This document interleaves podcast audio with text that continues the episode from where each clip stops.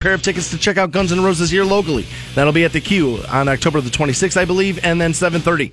We'll talk to Scott from waitingfornextyear.com as it is Tuesday, not Monday, but everybody off yesterday. Well, a lot of us off, uh, you know, yesterday due to Labor Day. I noticed most people don't complain about that.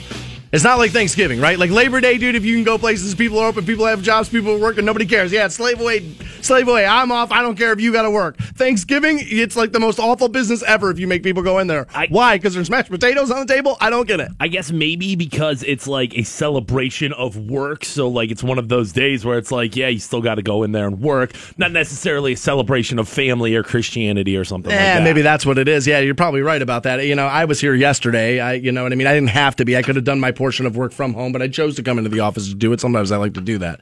But uh, yeah, I, I, I felt bad for people who were um, who were working places that I went and were doing things at yesterday. But I know their boss loved it because well, there's my money and you have it now. Right, right. there's my money was gonna say. and you have it now. Um, it's definitely one of those things that you know. It's one of those holidays where y- there's not a lot of guilt associated with Labor No, Day. it's nice. just like you can kind of, you know, yeah, I got a job, yeah, I did stuff, you know.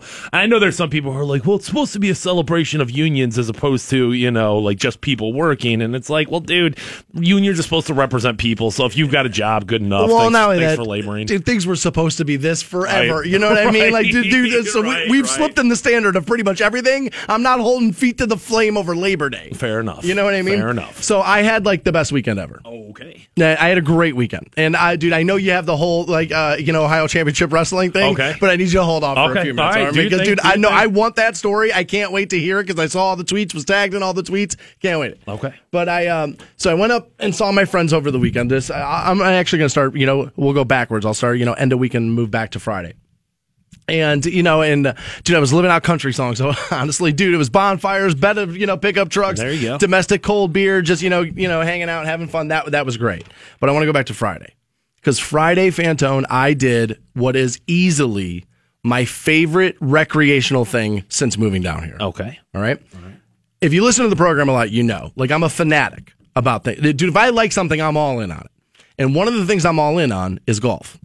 Now I suck at it. I'm not very good at it, but I enjoy it and I play it a lot. And it's, you know, how I unwind and, you know, from this very strenuous job Right, that I have right. picked. If anybody needs a break, it's this You know what guy. I mean? When it's time to put the feet up, you know, from the salt mill, like, you know what I mean? That That's what I go do, but I enjoy to play golf, right? Hey, you got to fill your hours with something. And it was, uh, you know, a couple of years ago, about two years ago, I started taking lessons from my buddy HJ, who is the, the golf pro at the Pines out in Orrville. And his dad is, uh, I believe, one of the proprietors of said course. And his dad is Howard Wenger. And if you live in Wayne County, you, probably heard of like North Star Paving and that kind of stuff. Well, you know, he runs North Star Paving, owns North Star Paving and, uh, and and a few and a few other things. I'm being modest about it. And I don't know, for some reason he likes me.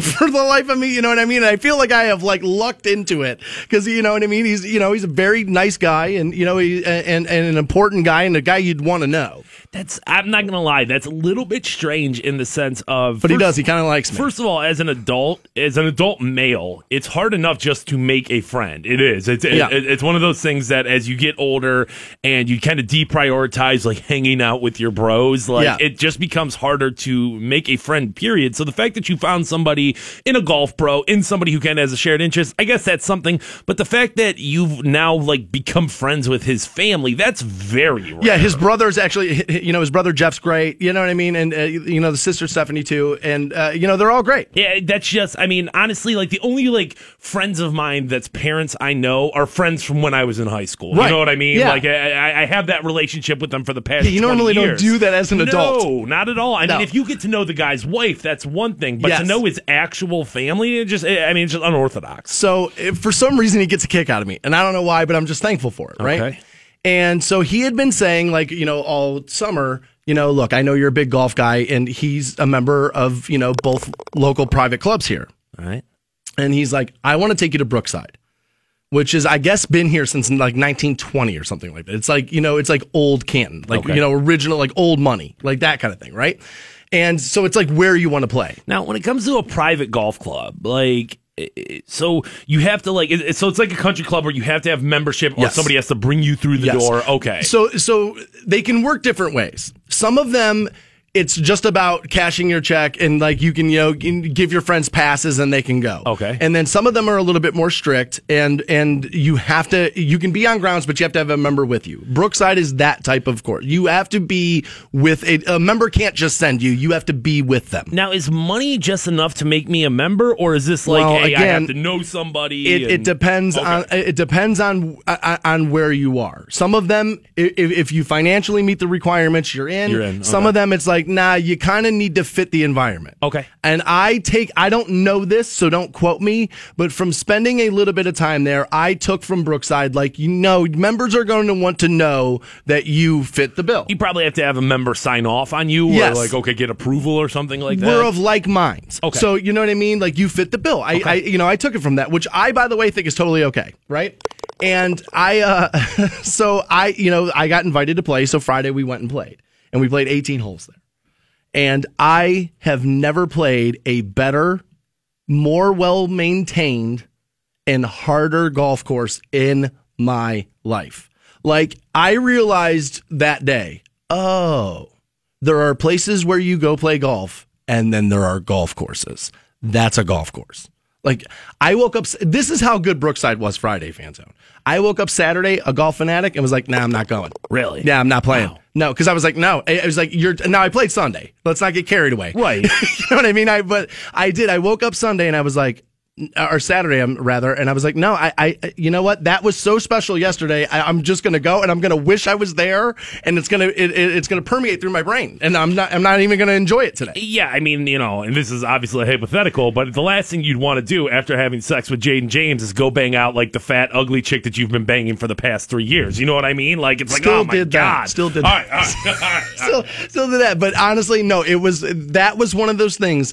And I like the rest of the weekend, all I did was like fantasize about like, well, what life of crime could I get into where I could end up being a member? It's not like, oh man, how can I improve my job prospects? How can I, you know, maybe earn a little bit more money here at the radio station? What can I do to save and kind of like work towards this goal? Nah, dude, I, if I started boosting vets like gone in 60 seconds, I bet I could do it. Over? Who do I have to? Who do I have Yeah. to dude, bump out? No, this is dude. This is little Chicago, right? Like, dude, how do yeah, like how do I start kicking indoors and you know turning people over for nickels in their pockets? Because honestly, that was the most special, like you know, uh, like I said, recreational day I've had in the three plus years living here. That was by far my favorite thing I've done. Um, now Brookside, uh, I know there's, I know there's, you know, the Bridgestone that happens up in Akron. I Yes. mean, is that a comparable facility? Is that a? Oh, I'm sure. I've Okay. I, I believe it's the South Course that's on TV for uh, uh, from Firestone. Don't quote me on that. I'm pretty sure that's what it is.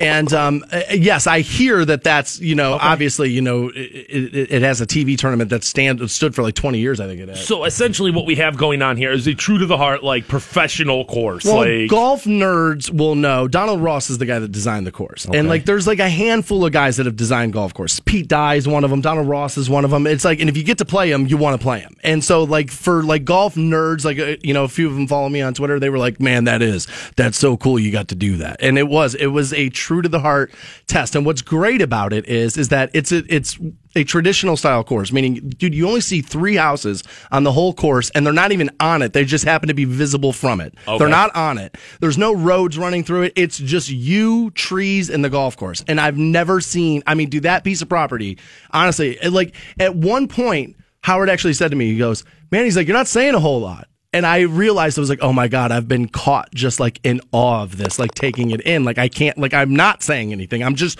like so locked in on the moment. Like, please don't screw this up. Please don't embarrass yourself with how you play. And I played okay. where where was this? Where's uh, Jackson, I believe, i- is where it is. I had to use my GPS to get there, to Okay, be all right. honest with you. And honestly, pulling out of the parking lot, I went the wrong way, dude, and got a little. So, but within 20 minutes of here, where we Oh, sit God. right yeah, no, it was like 10 minutes. I mean, honestly, uh, you know, I'm Since 1920, I think it's I, been. I, I, I am not a golfer. I don't play. I don't pretend to know anything about it. But I will say, dude, like God, there are just so many golf courses around here. Yeah, no. When I first moved here, somebody said to me, "You realize Stark County is the crown golf jewel of Ohio, right?" And I thought they were kidding, and I laughed. And it turns out, no, it actually is. A lot of stuff. and it is like it, it actually is. That was Fantone. I'm telling you, the best day I've ever had since All moving right. here. Well, dude, congratulations! I'm uh, from here on out. It's all downhill. Yeah. You don't have the money to go get like uh, like a membership there. Not even close. No. I, uh, No, I do not. I, uh, I I don't know what to tell you. Honestly, I, I, I feel like today and this week and probably the rest of our careers here is going to be quite the disappointment. Oh yeah, the rest of the career week, whatever it happens to be, those will probably be the same thing. Sunday, actually, I did play again, and actually, I beat one of my buddies who I have not beat, uh, you know, previously, and he did. He didn't take it the greatest. Well, I um, He did not take it I'm going to look forward to a good show then. Stansbury's golf games all together. Yeah. he's uh, he's No, feeling good, it. feeling confident, feeling ready to go. I feel like we probably should put together a good one today. So Howard, if you happen to be listening, thank you uh, once again because that was like honestly that was an experience of a lifetime, and I, I'll never, I will never, never, never forget it. So we will, uh, we will soil this memory by uh, by taking this break and coming back and hearing all about Ohio Championship Wrestling that took over Buzzbin over the weekend. Fantone was your MC. Uh, cannot wait to hear about this. We'll do that next on Rock 106.9. 1069. Welcome back to the Stansbury Show on Rock 1069, 745. We're going to get choked up with those Guns N' Roses tickets. That will be after we talk to Scott from waitingfornextyear.com, joining us uh, on a Tuesday and a little earlier than normally. Normally that's Monday at 8, but, you know, we're going to uh, adjust for his schedule as he is adjusting for ours. yeah, Scott trying to you know get to his work Tough. on time and Yeah. trying to you know take care of his actual job. Nope. What a dick. Nope. Nope. I need a little bit more dedication than that, Scott. Yeah, Step your on, game dude. up. So we'll, uh, he will join us 7.30, Scott, from WFNY. He will. Guns N' Roses tickets, man. Very excited about that. Yeah, I, I'm, um, I'm very, uh, I'm very much looking forward to going to that show. Yeah, that's a uh, that's one you want to be at. I have secured my tickets. I'm very excited about that, and uh, I I believe I have. Uh, I believe I found a date Wow, for Guns N' Roses. So, like a date date. like a date date. Jeez. Yeah, I believe I. I believe, I, I believe I have that set right. All right. Well, I uh, I can't wait to find out I hope. more. You know what I mean? It's not the show's not until like the end of October. Plenty of true. time. Plenty of time to crash and burn it from here. Now, is, is this a chick where you're like, all right, I'm going to try to take her to this Guns N' Roses show and see how the night goes? Or is this like, a, hey, I know this chick enjoys, like, you know, Guns N' Roses I know this. I know this chick. Been out with her, uh, you oh, know, a bunch of times, and yeah, I, I was like, who could I go to that with? And we'll, no matter what happens, we won't fight, and we'll just get along and have a good time.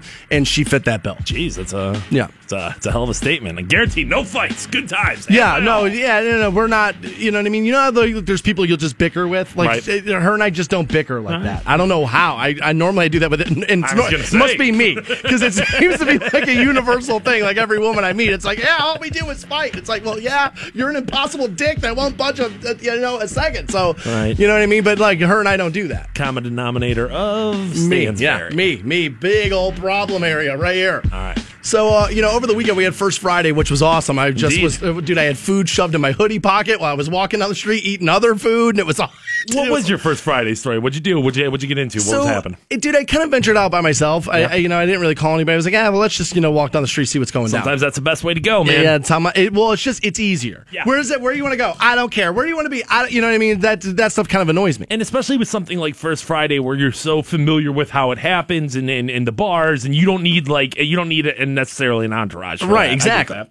So I, you know, there was I don't know what. The, uh, well, first I had Sassy Dog. Okay. Which I, you know what I mean. Which that was pretty good. right, that was pretty solid. things off with the sass. And then you know, uh, then you know, I went out and I drank for a little while, and I was out there a little, you know, a little while longer.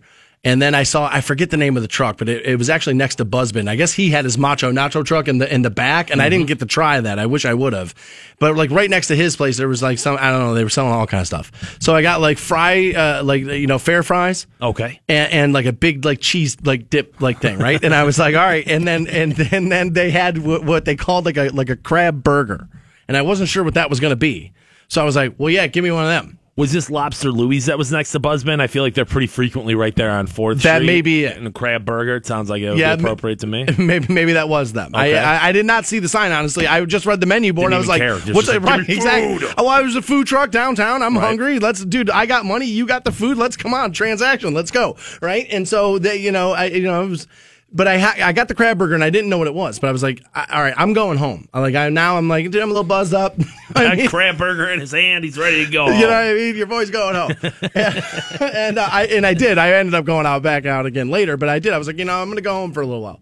So I started like going home, and I was like, well, I can't eat all this stuff. So I was like, well, just eat the fries and dip them in the cheese, and then you know, you got the hoodie on. You know what I mean? That thing's got pockets. That's the crab. You know, that is the you know, that's the crab burger holster is the Yeah. hoodie pocket. You Yeah, know what I mean? Essentially what they designed it for. longer name. We, you know, we, we I do. We invented the word pocket, you know, to streamline, you know, as I should be doing right now.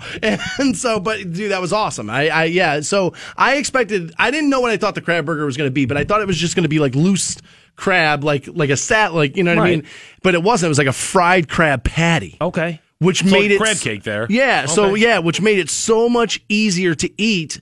And would have been perfect for the street walking down the street. And I got all the way home and I started eating it. I was like, I could have eaten this on the street. I don't need to sit down for this. And then sure enough, I did. I walked right back, went back out and drank some more. Get yourself another Krabby Patty. But that time. that was really good, man. First Friday was actually a good time this week. Uh, Yeah, I, I- we went out for a very brief time. We had a couple of drinks, but dude, it's first Friday, and it was one of the last like summer ones, so it uh it was definitely one to be the last. This next one will be pretty cold, I would imagine. So over the weekend, also Saturday night, Ohio Championship Wrestling took over Buzzbin downtown, and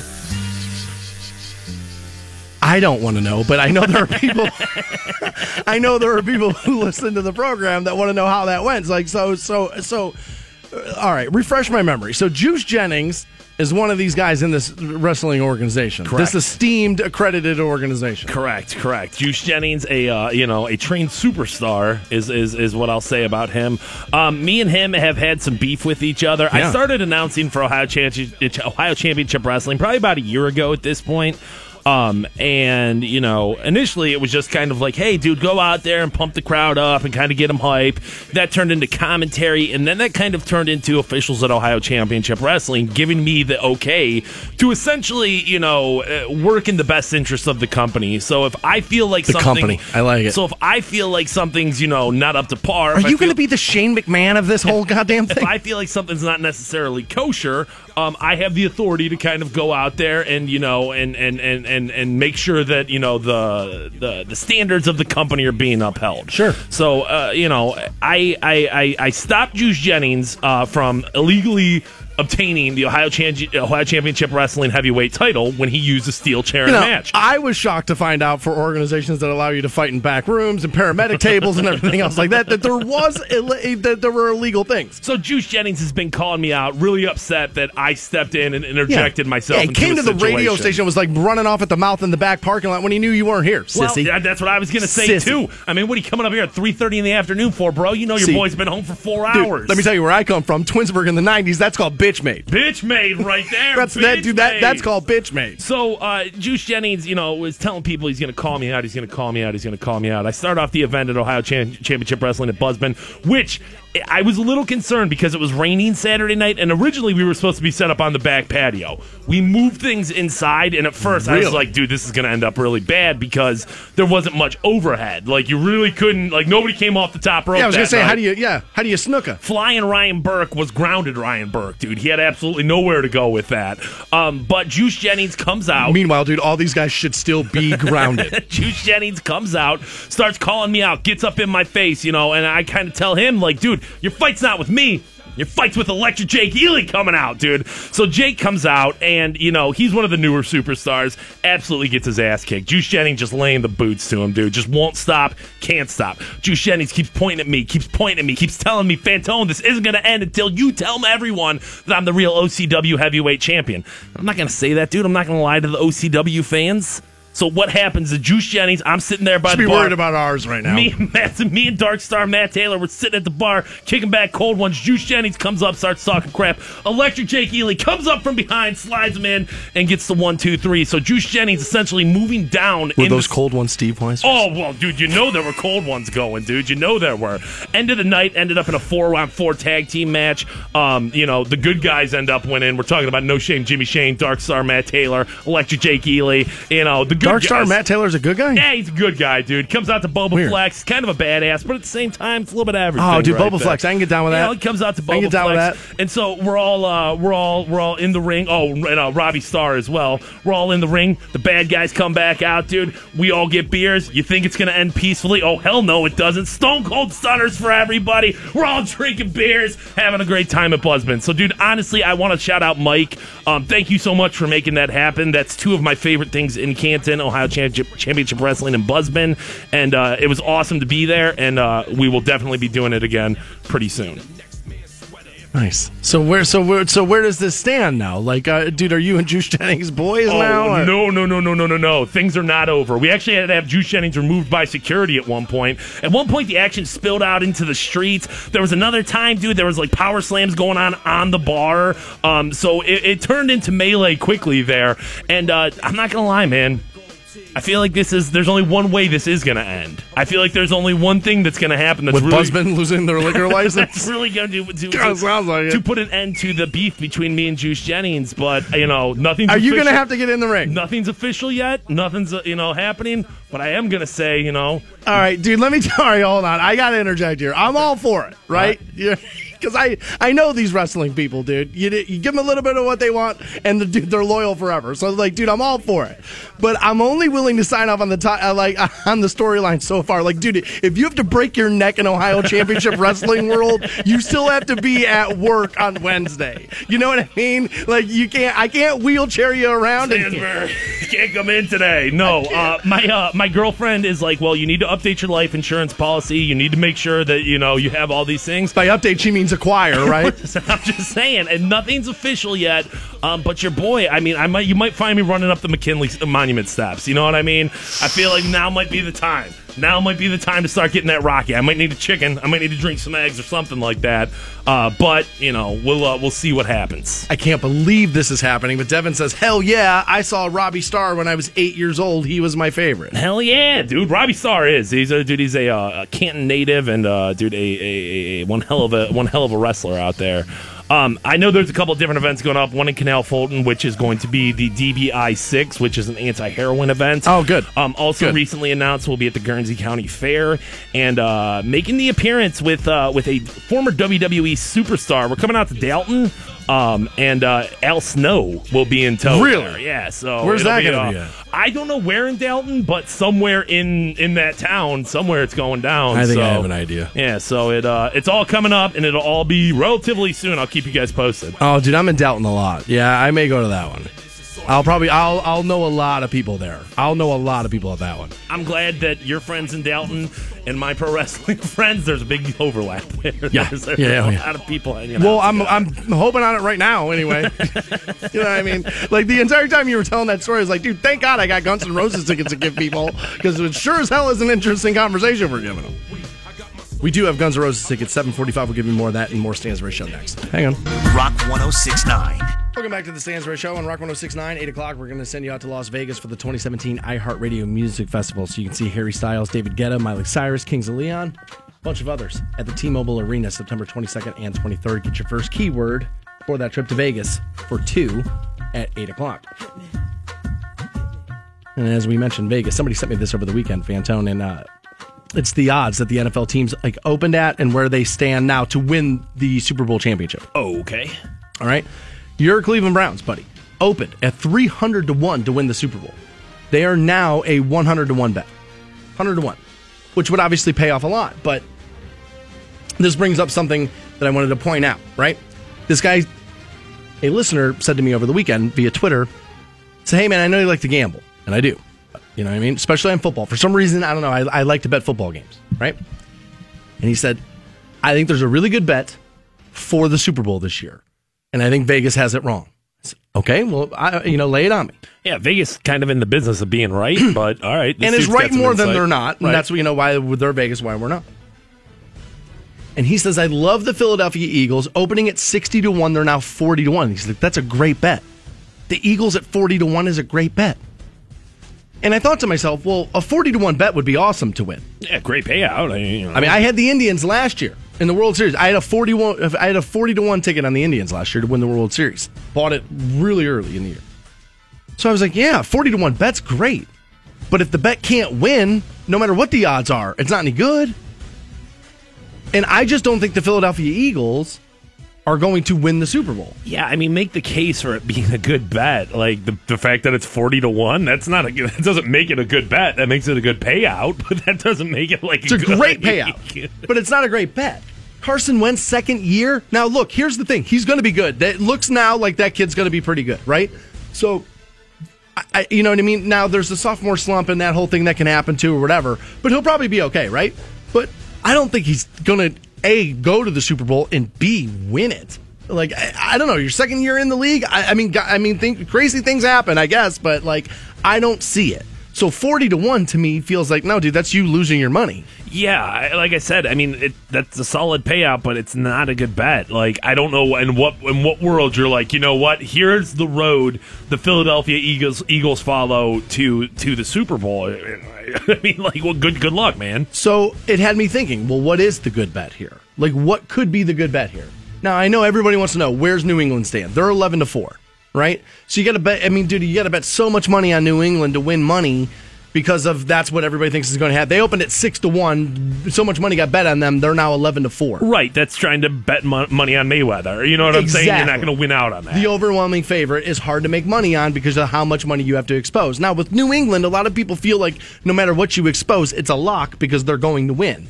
But it's football. There's 16 games in the regular season. Things can happen, suspensions and injuries, and God only knows. Tom Brady's 40.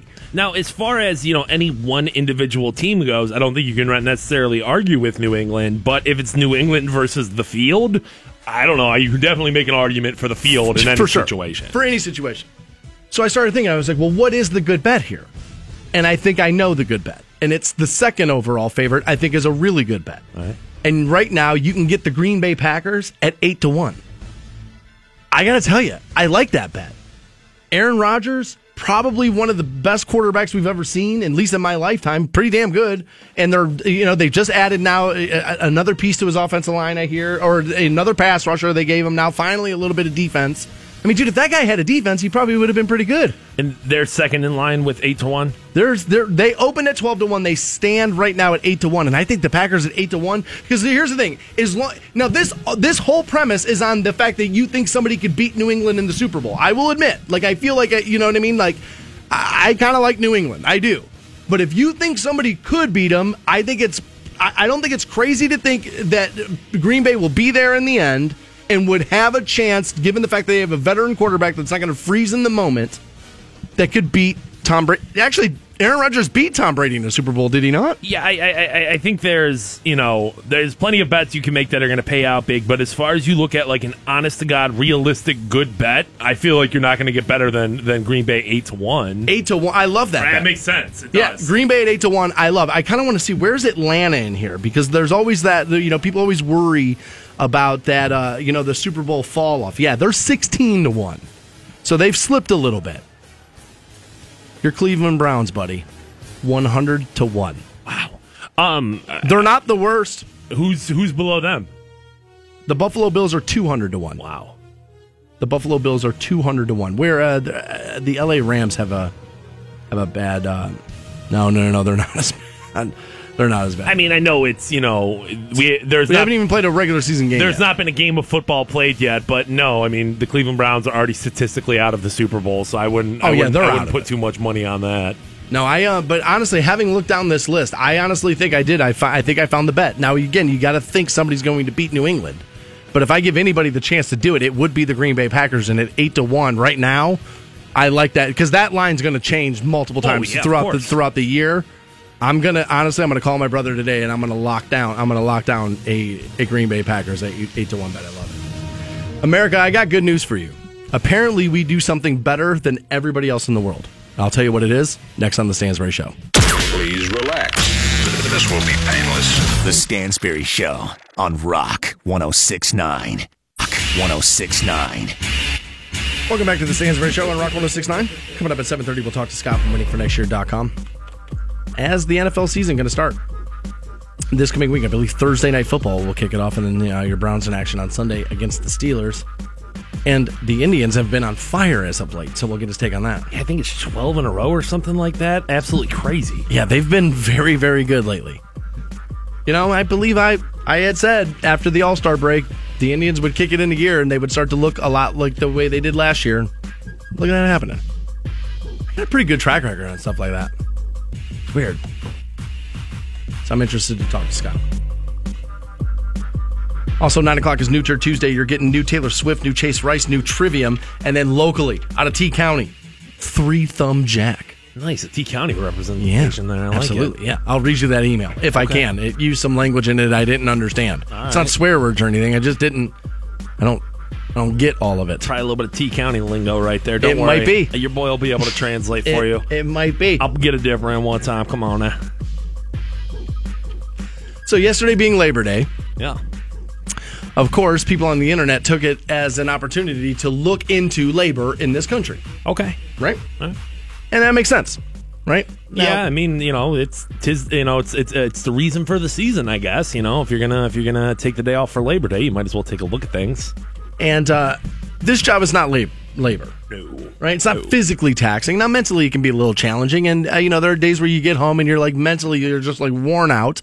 And like, you know what? I need to just lay down because my head hurts and I'm just sick of bad news and like all that stuff. But it's not physically hard. Sometimes I miss having a physically hard job. Really? Until like I would do it. Then I'd be like, dude, F that. But there is a part of me that's like You do feel like a man at the end of the day. you feel like a man at the end of the day. It feels like you actually produced something. It feels like there's like, okay, you know, what was pieces and parts is now a machine, or you know, what was raw materials has now been transformed into something. What is Or this is just thoughts? What is the most physically tough job you've had? Putting in pools was really tough. Oh, that was, God, uh, yeah. that was that was a that was a physically demanding job. My buddy Jimmy does that. That is Um, hard. I and I know that like everybody looks at this as like you know a teenager's job, but like working in restaurants is a physically demanding job. yeah, Like, bartending's more physical than people think. You're on your feet for you know Hours. hours upon hours upon hours, and you're usually doing something that is Carrying physically something. demanded. Yeah, so like, and I mean, working in kitchens and stuff like that, I always kind of felt was like a tough job too. But I mean, I know there's dudes out there who are like carrying shingles, you know, two at a time up ladders that are like, dude, you're a pussy Fantone. But Yeah. still, like,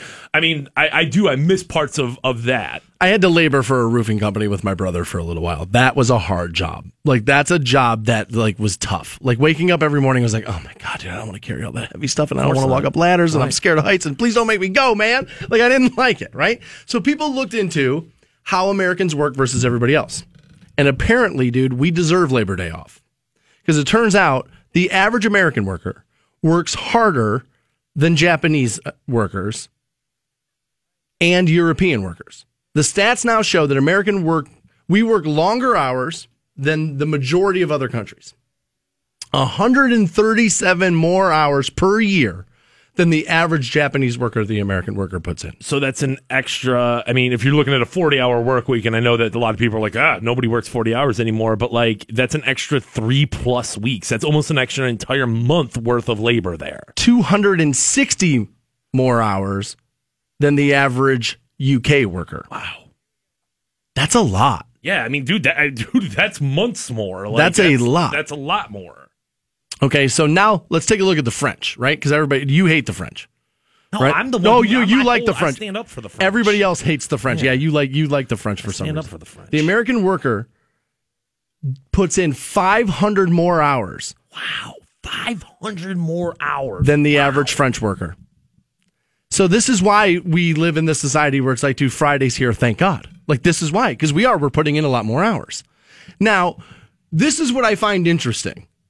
Okay, because I've been alive now through a couple of different decades. And what I find interesting about this is while I was growing up in the 1980s, we would have heard this information and the sentiment in this country would have been, well, you're goddamn right. This is America. Our standards are up here because this is America. This is the greatest country in the world. So hell yeah, we put in more. Hell yeah, we carry our load. Hell yeah, we do our bit.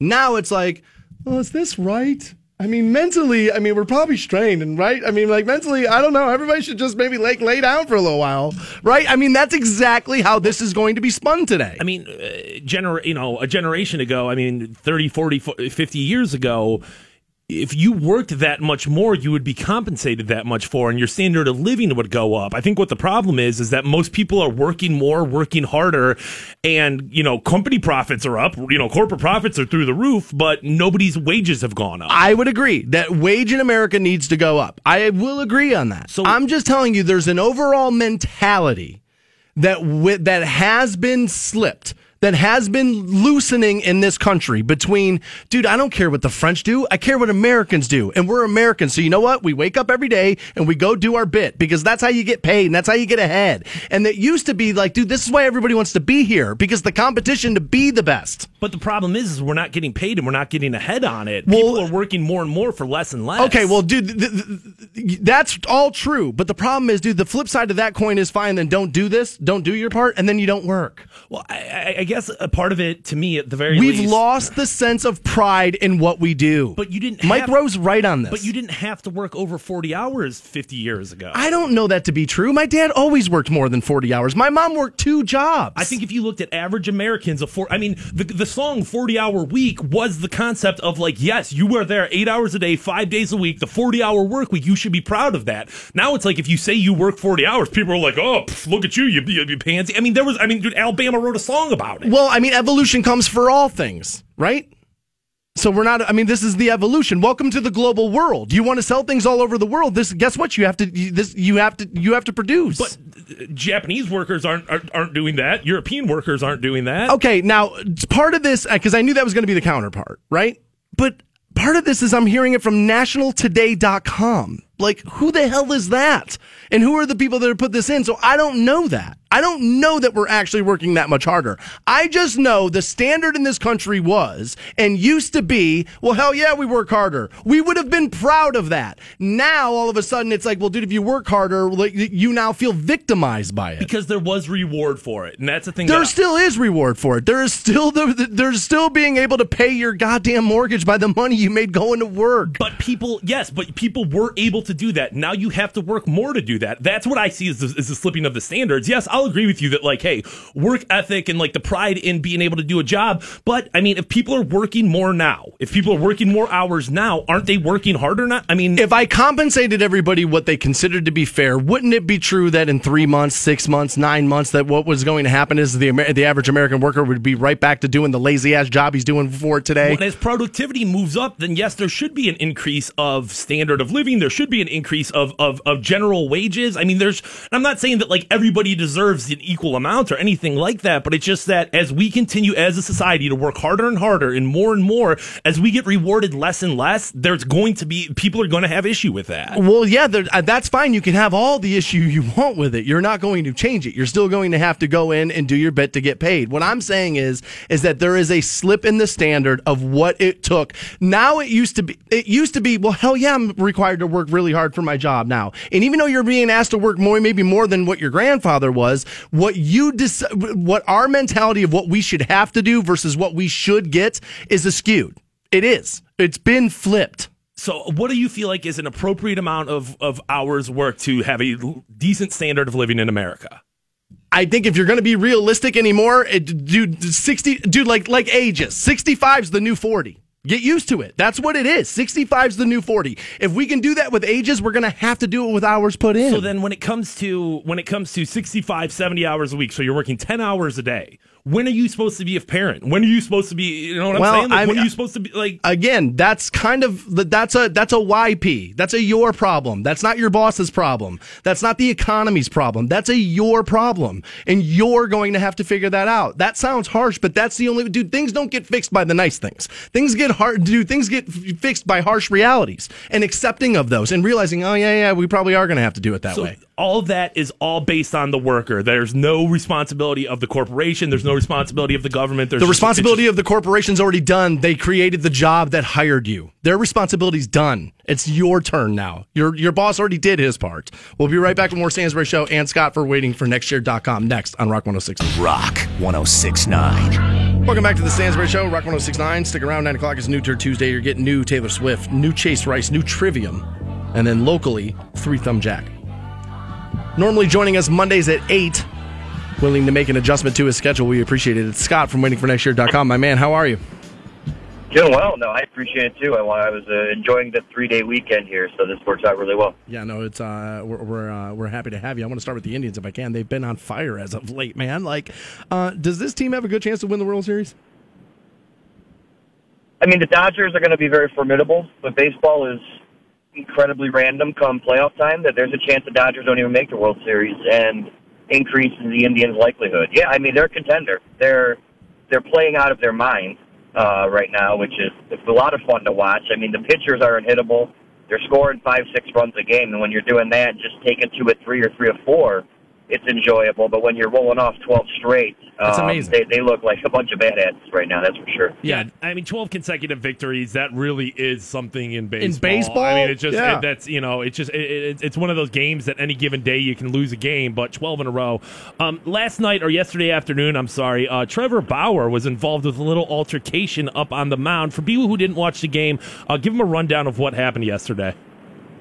Uh, completely made my night because Trevor is one of those guys who will t- always tell you how he feels. Um, and uh, Garcia from the White Sox was complaining that the Indians never throw him fastballs, and uh, he's been having trouble against the breaking ball. And Trevor Bauer's point is, why would I throw you a fastball if you can't hit a curveball as Right. a major league major league baseball player?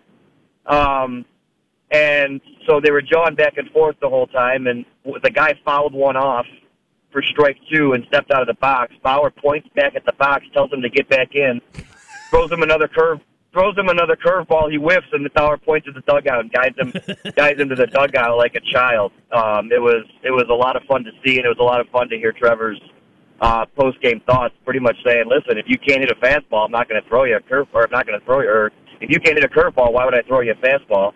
And uh, you know, goes down goes down in three pitches, and then Trevor, you know, for for as as as, as much of an enigma as he can be, and as as frustrating as he can be, he's he's pitching very very well. He's, he has 15 wins on the season, which ties Chris Sale. He's the team leader, and I know wins are one of those random stats, but I mean he is playing you're pitching very very good baseball, and when you add that kind of stuff to it, it's, it's making he's making making baseball, which can be a, a long drawn out you know boring season for a lot of people. Uh, that kind of stuff makes it a lot more exciting. I can't believe, Scott, that I've lived long enough to hear a professional baseball player bitch that it's not fair that because you're you're throwing me pitches I can't hit. Like Jesus, dude, the standards of everything are just slipping and it's starting to get annoying. I want to move to the NFL if we can, and um, I would love to just stay focused on the games, but unfortunately, we can't do that anymore. And so now apparently I'm hearing I have a police union that's going to refuse to hold the flag now for NFL games because of the because of the anthem protests and all this stuff. And honestly, I kind of get it. I do. I understand it's a player's right to protest. And I understand that what they're protesting that there are legitimate issues that do need to be examined. I get all of that. But what is being lost in that is that hundreds of thousands of police officers all across this country are being lumped together and being called racist murderers by an organization, and then they're just expected to stand there and take it. And so I kind of understand their frustration. So at this point, shouldn't we just get like, dude, let's take the anthem and the flag and take all the pomp and circumstance out, flip the coin and play the game, right? Yeah, if it wasn't for all the money that the, you know the NFL is making in terms of all the the pageantry and stuff that goes into these military events, um, you know, there's a there's a lot of politics that go into uh, the flyovers and the uh, Oh, yeah. honoring you know heroes during a timeout and Yeah, and a lot of that kind of stuff. That's, a, that's a very very highly financially driven situation, and uh, I, I, I, your your line of thinking here is not. Uh, I don't want to say far off. I'm trying to think of a way to word it. We talk a lot about it behind the scenes, Right. um, and you know, and with and waiting for next year. And you're you're not alone. Let's put it that way. In in individuals who wouldn't mind just getting rid of the whole thing. Um, but that said, you know, it's I just think it's what you know, will the, the union's going to be in a very tough place here because the chief, I think, came out and said he doesn't support it. Um, Yeah. Which I think, in, in, in he, I mean, from a political standpoint, He had to. to, right? He Uh, had to. But it's a, it's you're, you're you're you're protesting a protest with a protest about a protest, and at some point, it's How just a big Cleveland circle, that? and I I don't know who ends up winning. You know what I mean? Yeah, that's the most Cleveland Browns thing I've ever heard. I mean, it really is. No, it really is. And honestly, it's a little embarrassing.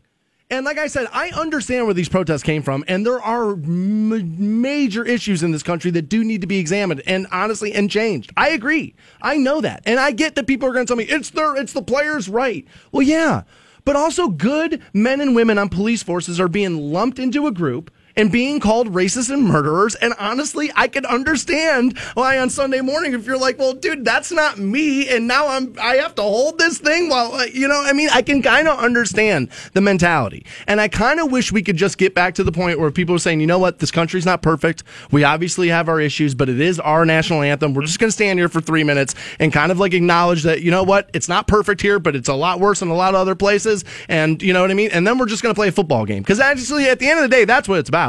It's about, it's not really about the players. It's not about the cops. It's about you. It's about me. It's about the, the consumer of the product. And at some point, dude, we just got to get to the product. And the product is, Scott, that the Browns are an eight point dog to the Steelers on week one.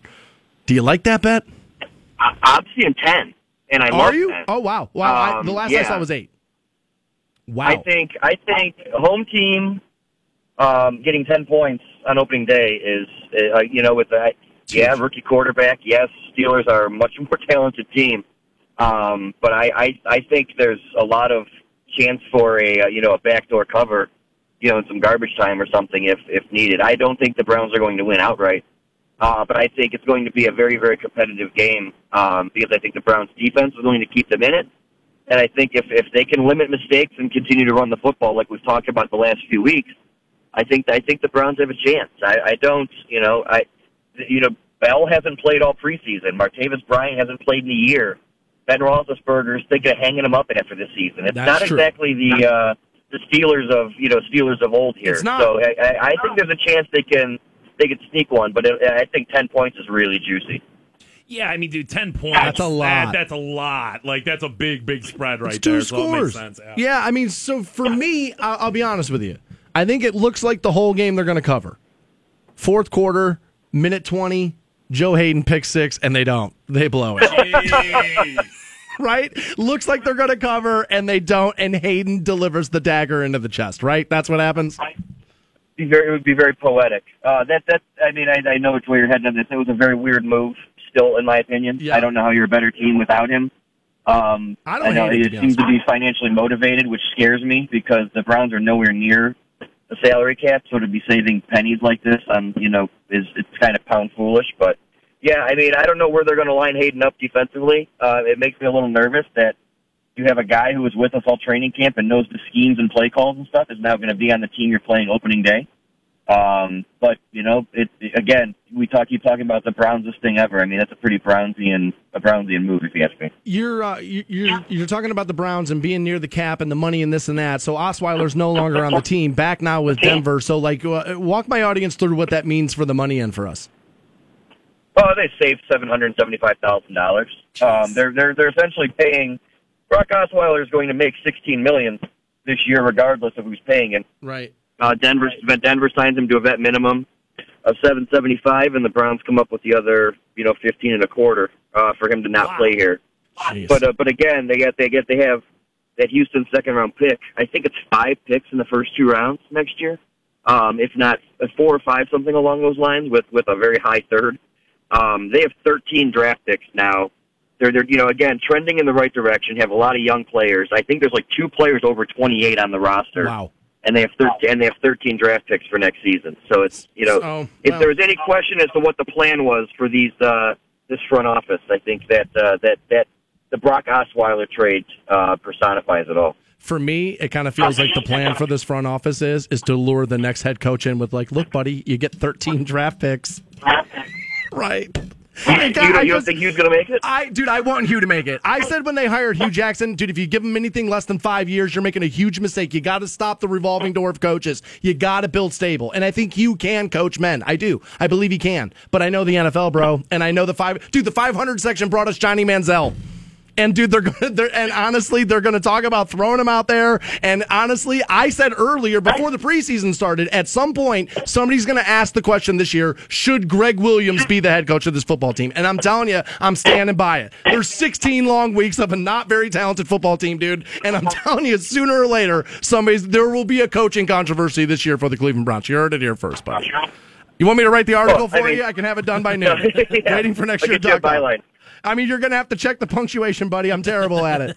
But I'll have it on your desk by noon. That's Scott from waitingfornextyear.com. My man, we'll talk to you again Monday at 8. Thank you. Sounds good, guys. See you. Awesome. We have Guns N' Roses tickets for you, and apparently, Fantone, good news. Yeah. Akron Canton Regional Airport, the first airport in the world to do something. We'll tell you what that was next on Rock 1069. 1069. Welcome back to the Stansbury Show, Rock 1069. Online for you, WRQK.com. About to send you to see Guns N' Roses as they're going to play the Q October the 26th. We'll get you into that. 1 800 243 7625 is the number you'll need on that. I, I feel like I want to say that phone number slowly again. People always tell me I say it too fast. Slow it down. So it's 1 800 243 7625. Now, I'll apologize because the number should be easier for you to remember because, well, the last four of it should be 1069 like it is at every other radio station in the country.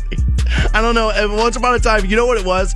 Is that, dude, this place, it, it dude, it tried to be too cool for school because I believe 7625 on your old style phone, push button there, I believe it spells rock. It spells rock. And you knew you were calling a rock station because you had to spell out rock with your fingers. um, spelling out stuff with phone numbers. I mean, Overthinking it. boy, that was a weird time in the world where it was like, yeah, we're gonna spell something with it. Yeah, it's uh well it's the original hashtag, right? I guess. Yeah. It's like the precursor to the hashtag. it spells rock. So 1 800 243 7625 is the number you will need when we pass those out, and that will be momentarily here. I'm excited about that show. I'm actually going to go to uh, see Guns N' Roses. I didn't go when they played, what was it, Pittsburgh? Yeah. And I really regretted it. Like after that weekend, I was like, why did I not do that? That was so dumb. Yeah, it's a Thursday night, I believe, so it'll be Yeah. easy enough. Um, and you know, it's one of those bands. You have the opportunity to go see them. You should probably take advantage Well, of it and go and go see them. I got a million extra days off this Right. year because that's how they decided to like redo our contract was you know by adding more time off. And so you know what, I'll probably just book a day and be like, screw Yeah. it. Yeah. You know what I mean? So that's the way that's going to go down. One of my favorite things about uh, living down here is the Akron Canton Airport. It's actually afforded me a couple of um, you know trips away from uh, away from here in my three years here because of how convenient it is and how many different places that they'll fly and how cheap it is. Like you can fly out of there pretty cheap, you know, if you plan ahead and that kind of stuff. yeah, they give you a, a, a decent amount of options. You can uh, if you, if you if you plan correctly, you can fly cheaply. Yeah, I flew to Florida a couple of times, you know, real fast, and you know, you know that kind of thing. And uh, you know, Akron Canton Airport has been great for that, and it's really fast. Like you know, if you go to like sometimes those larger airports, like you know TSA and security, can be a nightmare and this and that. It's like really fast down here. It's super easy. Oh, that's the best part about it. Whether it's, I mean, I think flight's expensive no matter where you go. At least here, you walk through the door, you walk through security, and there you are. It's just less hassle. Yeah, you're not running around looking for stuff. I mean, and it's great because most places are like, oh, get there two hours beforehand. Akron Canton, dude, you can get there not two hours. The I mean, you can get in there pretty quick. The first time I flew out of there since moving here, I did that. It was like an hour and a half. I showed up early before my flight, and I was in and out of security in ten minutes. And I was like, "Oh my oh, god, well, now I just get to hang out. this is going to be six Cinnabons before my my plane leaves. Now I I got too much time, but now Akron Canton Airport is the first in the world, Fantone, to use self sanitizing bins at the TSA checkout. Okay. Apparently, they have self sanitizing germ killing mats inside bins at the checkout. They've been adding the liners using mineral nanocrystals that react to light and then it creates a germ killing chemical reaction. Okay. The airport says the mats are more effective at killing germs than bleach and uh, they will continuously break down organic containments in them. And so, Western Reserve Hospital in Cuyahoga Falls says it's providing the mats to the airport as part of its commitment to the public health and the safety. Um, I, apparently, it's been added to the handles on the bins as well too. So when like you're grabbing those, so like those are like so you you don't feel like you ever pick one of those things up and it just feels like the grease off of somebody else's fingers. I mean, somebody's, you know, you know, they're going to use it, and uh, just as dirty as anybody else is, that then becomes shared commodities. Where it's like, well, yeah, after you touch a door handle, you should totally go wash your hands because Absolutely. gross people have been touching it. And you got to think, I mean, cell phones essentially are the thing they always talk about being like germier than anything. than your you know, toilet, more germy than your toilet. Right, cleaner to lick your toilet than it is to lick your cell phone. So it's like you start throwing everybody's phone and everybody's keys in those bins time and time and time and time again. Of course, those germs are going to add up. Oh, dude, there's nothing more gross than the human being. And I would really think too that airports are probably in somewhat of a unique situation because, like, yes, restaurants and any place that's open for business has to deal with this, but uh, with with travel comes like. Everyone. Well, comes everyone, and also comes like uh,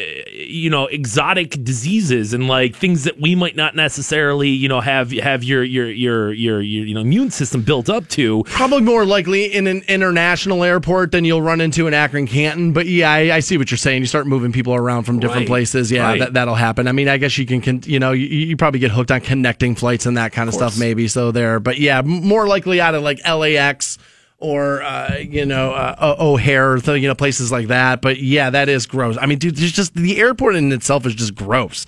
Like being on an airplane, it- there, that trapped air and the strangers and the snoring and the breath and like all that stuff, it's just disgusting.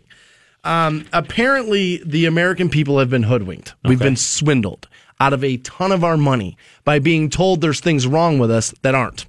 By creating of diseases, so we'll spend money. This happens to us a lot, and I have a list of like the 10 worst times that's ever happened.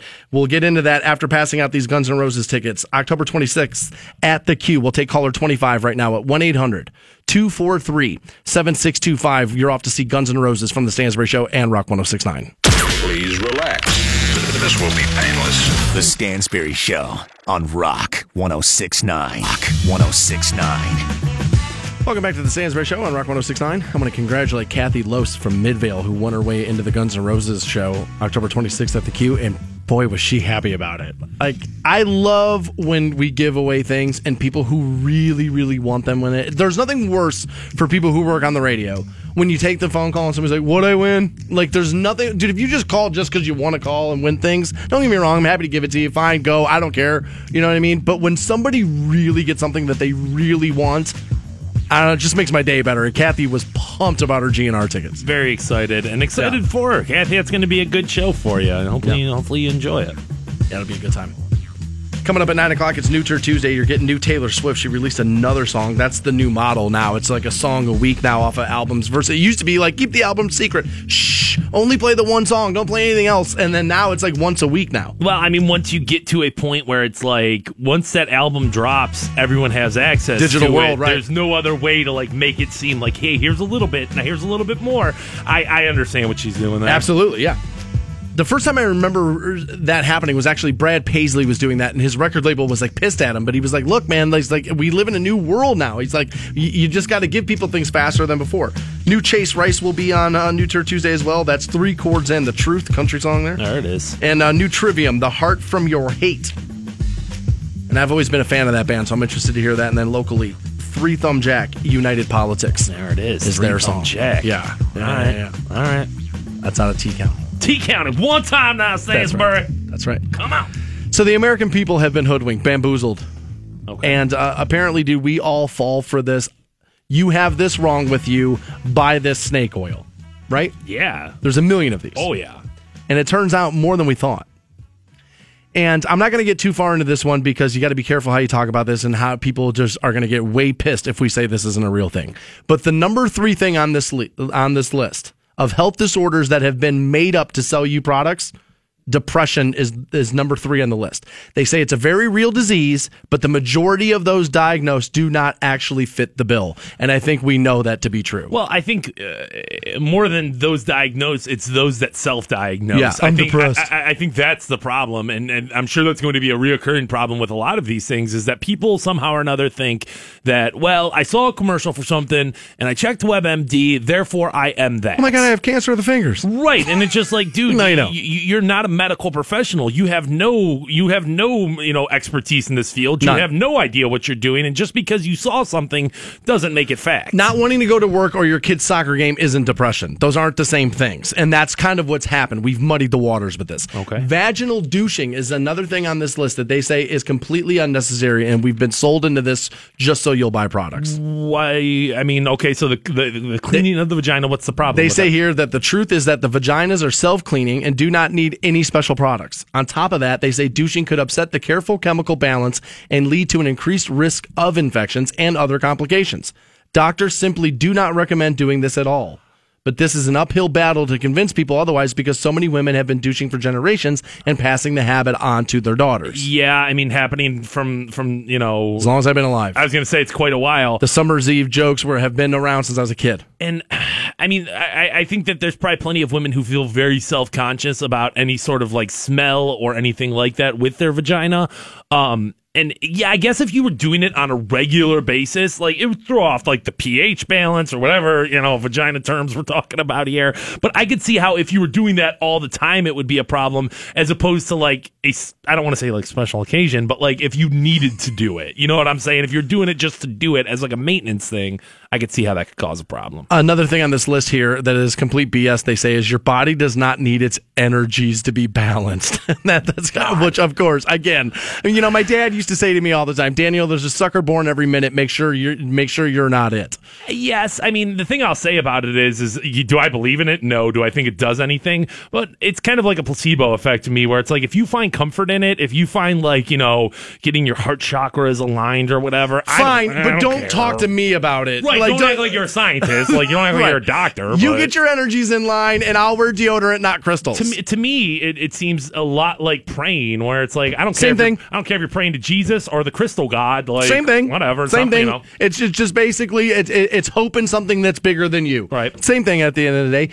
Gluten sensitivity, eh, they say, is the most overhyped disease that's ever been there, and they say what this really is is more often than not, if you actually go and get checked out by a physician, the physician's going to tell you that what you have is IBS. You have irritable bowel syndrome. But they tested people who have claimed to have a gluten sensitivity, and you they had no different reaction while given gluten or like the placebo. No different reaction. unless you have celiac disease, there's no gluten intolerance, there's no gluten like issue or anything like that. tell you the truth, dude, I'm not even 100% sure of what gluten is, but it sounds good, right? It sounds like something like, yeah, dude, I wish it had some gluten on it. Well, here here's what I know. Every restaurant that has been boldly talking about how they don't have gluten in it, every time I eat there I go, "Yeah, well I must like gluten because honestly, you don't have it and you don't have good food." I, I think really what it boils down to, and I've seen it on like drinks and stuff before. It's like gluten free. Well, it's like, well, of course, Uh, Sprite is gluten free. like, what, what, what are we talking about? Welcome to the new fat-free. But right. I was gonna say it's That's just, the that's the new food label. it's easy enough to throw it on something, and then all of a sudden it's like, oh well, must must be a little healthier. There's you'll me. always make money selling Americans food by telling them not what's not in it versus what's in it.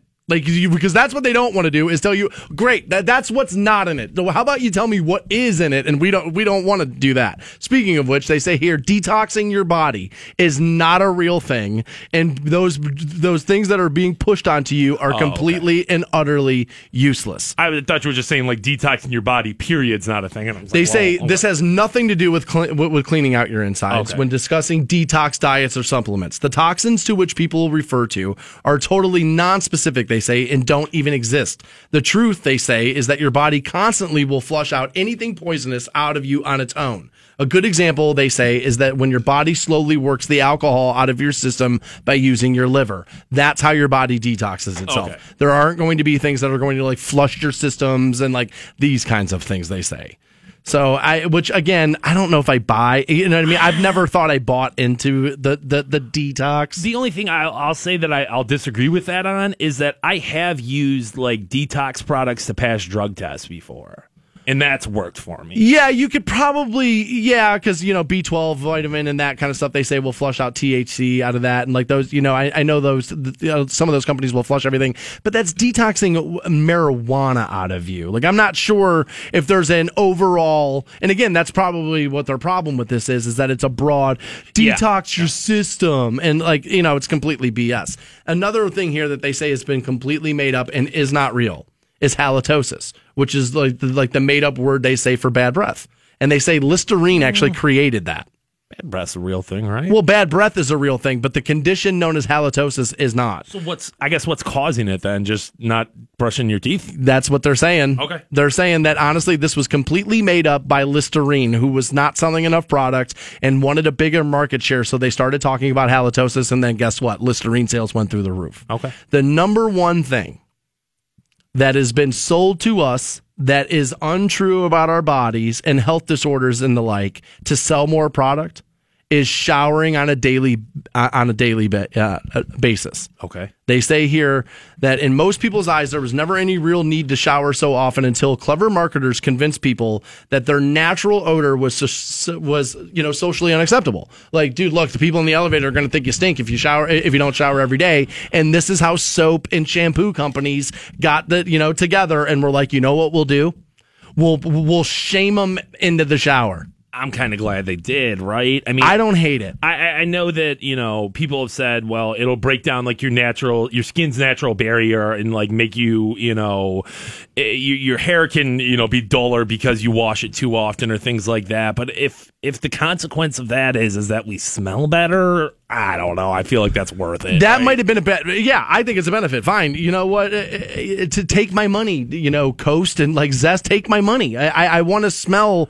I don't know. The natural smell of a human doesn't really do it for me. I um I I mean, you know, it's not like we have like strenuous jobs where we're sweating or anything where you'd really need like, yo, I have to go shower after this job. Um, but there is like just a level of that's like a part of the daily routine where like my body presses reset and all of a sudden I'm clean and like I, I- don't know if it's necessarily necessary, but at the same time, it just feels like I, I don't always shower in the morning before I come to work. Sometimes I wake up too late to do that. Now this morning I got I went to bed really early last night. I got up and I showered before I coming into work this morning. I will say that I always feel better and I always feel a little yeah. bit more confident and like I can I can put my best foot forward having yeah, having like ripped the dirt off. me. like well eh, like you prepared for your day i don't know if it's so much that i'm not dirty it's just so it's just that like It's a kickstart. I- right i'm prepared i've done this now i'm ready to go face my day It's yeah. a kickstart for the day. Now, I once upon a time had a buddy who said that one of his favorite parts about living in Ohio was is that when you get to the winter, because you're not sweating and that kind of thing, and he's like that your body needs less showers. And he his system is he would go three days in the winter without a shower.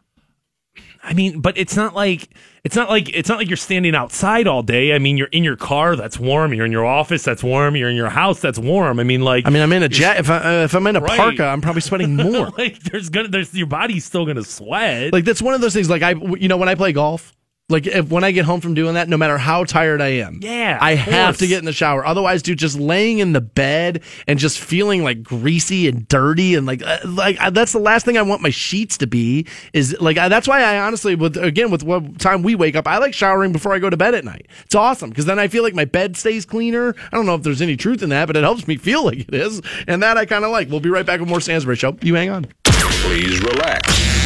This will be painless. The Stansbury Show on Rock 1069. Hey guys, you got Stansbury here. Wasn't that long ago I was driving to work every morning in a car. I was not sure was going to make it the whole way. That is one of the worst feelings there is. If you're in that right now, let's get you out of it. My friends over at the Waikem Auto Family are Stark County's largest pre-owned dealer. No matter what you're looking for, make, model, year, Waikem will have it. You can start on the Waikem Auto Mile. That's at West Tuscan Lincoln Way between Canton and Massillon, or at their phenomenal website, Rock 1069. Welcome back to the Stansbury Show. Another opportunity for the 2017 iHeartRadio Music Festival heads your way at 9 o'clock. That's when you get your second keyword of the day. It's a trip for two to Las Vegas. Check out Coldplay, Noah Cyrus, Miley Cyrus, Thomas Rhett, Kesha, Big Sean, Lorde, a bunch of others. That'll be a good time. We'll send you 9 o'clock. coming up soon too you won't even have to wait very long No, it's the end of the month. Yeah, 22nd, 23rd this month. T-Mobile Arena out there in Las Vegas. We'll send you trip for two there. There's a couple of stories that are making their rounds around the news that I'm a little annoyed by. all right And uh, the first one, don't get me wrong. This girl's heart's in the right place. And I hate to be the one that's like, let me judge this really nice thing this little girl's going to do, right? okay Okay? Because I'm not judging the little girl, I'm judging the parents. all right i bet you there's gonna be some judgment of the little girl but okay No, no, no, no. Oh, well, I would hope not because her heart's in the right place and she's doing the right thing. Okay. And I think it's actually. It- It's actually a very cool examination because it flies into the face of what I think I have an issue with, actually. Let me tell you what's going on so I can clear up some of the confusion. So, Hurricane Harvey is like a serious thing, right? All right. Yeah. And, you know what I mean? And and it's awful. And so now in the wake of that, what's happening is, is like you're, you know, you're reading all these stories about people online who are trying to find out how they can help. And that's fantastic. And we should all do that. Yes, I mean there's definitely a uh, a need for that help, and you know any way that you can contribute to it. I mean I don't think there's any any wrong reason to do the right thing there. No. So there's a story and you know how people always complain, the news is all negative. Where's my feel good for the day, right? And so the news has been like trying to find these. Then as soon as the feel good story comes on, oh my god, I can't believe they're not covering this. How are you not talking about the hydrogen bomb? Right, Right, right. exactly. I mean, that's what we do. That's because we just want to bitch. Just complain, right? But I read this story yesterday, and I and you'll have to excuse me. I'm gonna have to pull from memory because I don't have it right here in front of me. But apparently, there's a 10 year old girl, and I forget where she's from, that wants to help out Hurricane Harvey victims. And she's going to do it by donating 167 pairs of her own shoes. Jesus, how do you have 167 pairs of shoes? Thank you. Thank you. God. Thank you. So I was reading this story, all right, the other day on my phone over the weekend. 167 pairs of shoes? and I'm around, you know, six or seven people are all around, right? And, you know, everybody's having a conversation, whatever. I was kind of like, you know, quietly to myself reading this, and I was like, oh, god damn. And I start freaking out. And like, and they're like, what's going on? So I tell the story, and this girl's like, oh my God. Like, how rude are you, Stansbury? What do you want those Hurricane Harvey victims to not have shoes? Or are you so heartless you don't want them to have shoes? And I said, no, I'm trying to figure out how a 10 year old has acquired 167 pairs of shoes. Now, see, this is why I think it's a why, why I think it's a very, you know, interesting examination because the theory would normally be spoil a kid by giving them everything like that and they become awful inside and don't want to help anybody. But this little girl's like, nah, man, I got all this stuff and I don't need it. Here you go. so as a child i mean like you are constantly growing i mean it's not like if my girlfriend had 167 pairs of shoes first of all that'd be way too much That's but at too least at least i could say like well as an adult you've been an adult for 10 plus years you've had the same the size of shoes right If this is your thing, this is your thing. Uh, but still, like as a kid, okay, so you're 10 and you're wearing a size 8. Well, next year you're going to be 11 and you're going to be wearing a size 9. Is your parents buying you 167 more pairs of shoes? Now, now here's how this works. She says these people, Brianna Mar, uh, yeah, Brianna Martinez, the ten year old, says that she's donating the, these 167 pairs of shoes because these people need them more than I do. And she's even giving them the pair she was baptized in, Fantone. 10 years worth of shoes. Now, okay, okay, okay. So it's not like her parents bought her 160 pairs of shoes for school this year. These are all the shoes from her life. Okay, okay. well, that's even weird too. Like, what 10 year old, I mean, dude, we're saving every single pair of shoes you've ever had. I- I- yes, that is bizarre, but at least, but at least it's not. Yo, I'm buying you 150 new pairs of shoes. Okay, Let, let's. So fine, this is great. It's ten years worth of shoes. Did your mom, between the age of zero and ten, purchase you 167 pairs of shoes in ten years, dude? I have not acquired. Dude, I don't have that. girls different. You know what I mean? Like a hu- you got to All think right. that's ten years. So Dude, we're 16, try- we're 16 pairs of shoes a year. I don't feel like that's like oh my. God. Wow. I mean, dude, we're trying to explain Well, that away. I mean, but you think about like, all right, so you're gonna buy her summer shoes. You know, and, and kids Okay. grow so fast too. You're constantly buying them new stuff. You're buying them summer shoes. You're buying them dress shoes. You're buying them boots. You're buying them, you know, slip, slip, slip or flip flops and slippers and all the different kinds of shoes there are. I guess when it's 10 years, it's a little bit, I mean, still 16 pairs of shoes a year is a lot, but at least that's somewhat of a like, okay, it's not buying, uh, you know, new every single year. Yeah, no, if she if it was 167 pairs of shoes for her to be wearing like right now, but still, like I don't think dude in 10 I know for sure in 10 years my parents didn't buy me 167 No. pairs of shoes. No. And even if my mom would have had a daughter which she wanted so badly her entire life, she would have never bought that daughter 167 pairs of shoes. I'm gonna have to assume these people are rich. I mean, if you're if you're buying that much clothing for your kid as they're growing, I'm gonna assume that they're rich. Not that that makes it better, but at least it's like, well, dude, you know, you, you know, it, dude, there's those shoe of the month clubs that they have now, where you just like, yeah, where it's like, I mean, it's like anything else, where they'll send you a box of like, hey, here's a pair of shoes, and like you can either keep them or send them back. Yeah, I want to join. There's there's one of those for a golf company. It's called My Golf Locker, and it's just like you pick like seven different companies you like, and they build you a box and they send it to you. So that'd be twelve. I mean, over the course of a year, that'd be twelve boxes of stuff, and if each one had a pair I'm of a shoes grown in up paying for it. Well, I mean, they're, she got rich parents, man. I'm not going to hate on them. I mean, if you got the ability to buy your kid a new pair of shoes every month, good for you. I, I don't know. I, it just like I said, it, I found it to be an interesting examination because normally kids who grow up with this many things and are given this much stuff become little bratty kids, and she's not. So therefore, you're right. Because honestly, I'm not going to knock a family for having money, eh. especially if you're still teaching your daughter, raising your kid right. Because obviously, I do. I think they are raising this girl right. I was going to say, and how much of this is, hey, if we donate all these shoes, I bet you they'll talk about us on the radio, and I bet you they'll put us on the on the news Oh, and all that. So, like, I mean, I, I don't I don't think it's necessarily this ten year old's like the most virtuous person on the face of the planet, but nonetheless, I mean, No, her hey, mom decided. no, no, no, you know, wrong reason to do the right thing. I'm a little concerned with this, you know, everyone's Hurricane Harvey and oh my gosh, Houston, Houston, Houston. Dude, this thing that's going on in the Atlantic Ocean right now, this Hurricane Irma, it's Yeah. a category five, like 170 mile per hour winds. And I'm worried it's going to hit Florida. It's going to hit the, the islands and stuff. And we're all going to be so hurricaned out. And we already donated our 10 bucks last week. What? I'm not going to do it again. I uh, yeah, that is going to be a problem. I you know, dude, I said to somebody the other day, and I don't don't take me so seriously right now, but I said to somebody the other day, dude, if I'm wrong, and if a lot of us are wrong, and the Bible's real, and Trump's the Antichrist. like this is dude like what if man? Right? Because it's like doomsday scenario type stuff. Wars which we're totally i mean dude we're facing down with north korea. You got the natural disaster thing covered with houston and now this irma thing. And now you got like i mean dude i'm just telling you man. Just Waiting for frogs to fall out of the sky, huh? I'm just, dude, I don't know, man. Like I've always said, like what, dude, if I'm wrong, that's the problem with people like me in our position with the, with the Bible and all that is that, dude, you know, I mean, if we are wrong, it's going to be a bad, bad thing. Now, you know, I know I just probably lost the support of a lot of you. He just said Trump was the Antichrist. No, man, I'm just kind of like casually making a joke. Relax, everything's fine. I'm not the ultimate Donald Trump hater there, but I, uh, I, I did think that was interesting, and I don't know, uh, dude. I'm, I'll be honest with you. Even if I had money, I'm not buying my daughter 167 pairs of shoes inside of 10 years. That's just not happening. That's dude. As a guy who likes to buy things, that is a crazy amount of things. Um, I play too much golf. A lot of girls have told me that in my life. I've actually had it break up a couple of relationships, and I think I found the story, Fantone, that probably has me rethinking how much I play. We'll explain next on Rock 106. Stansbury Show on Rock 1069. Welcome back to the Stansbury Show on Rock 1069. 9 o'clock is uh, New Tour Tuesday. You're getting new Taylor Swift. Her new song is called Ready for It. And then we'll also have the new Chase Rice for you, Three Chords and the Truth. And then brand new Trivium, a band I've always really liked.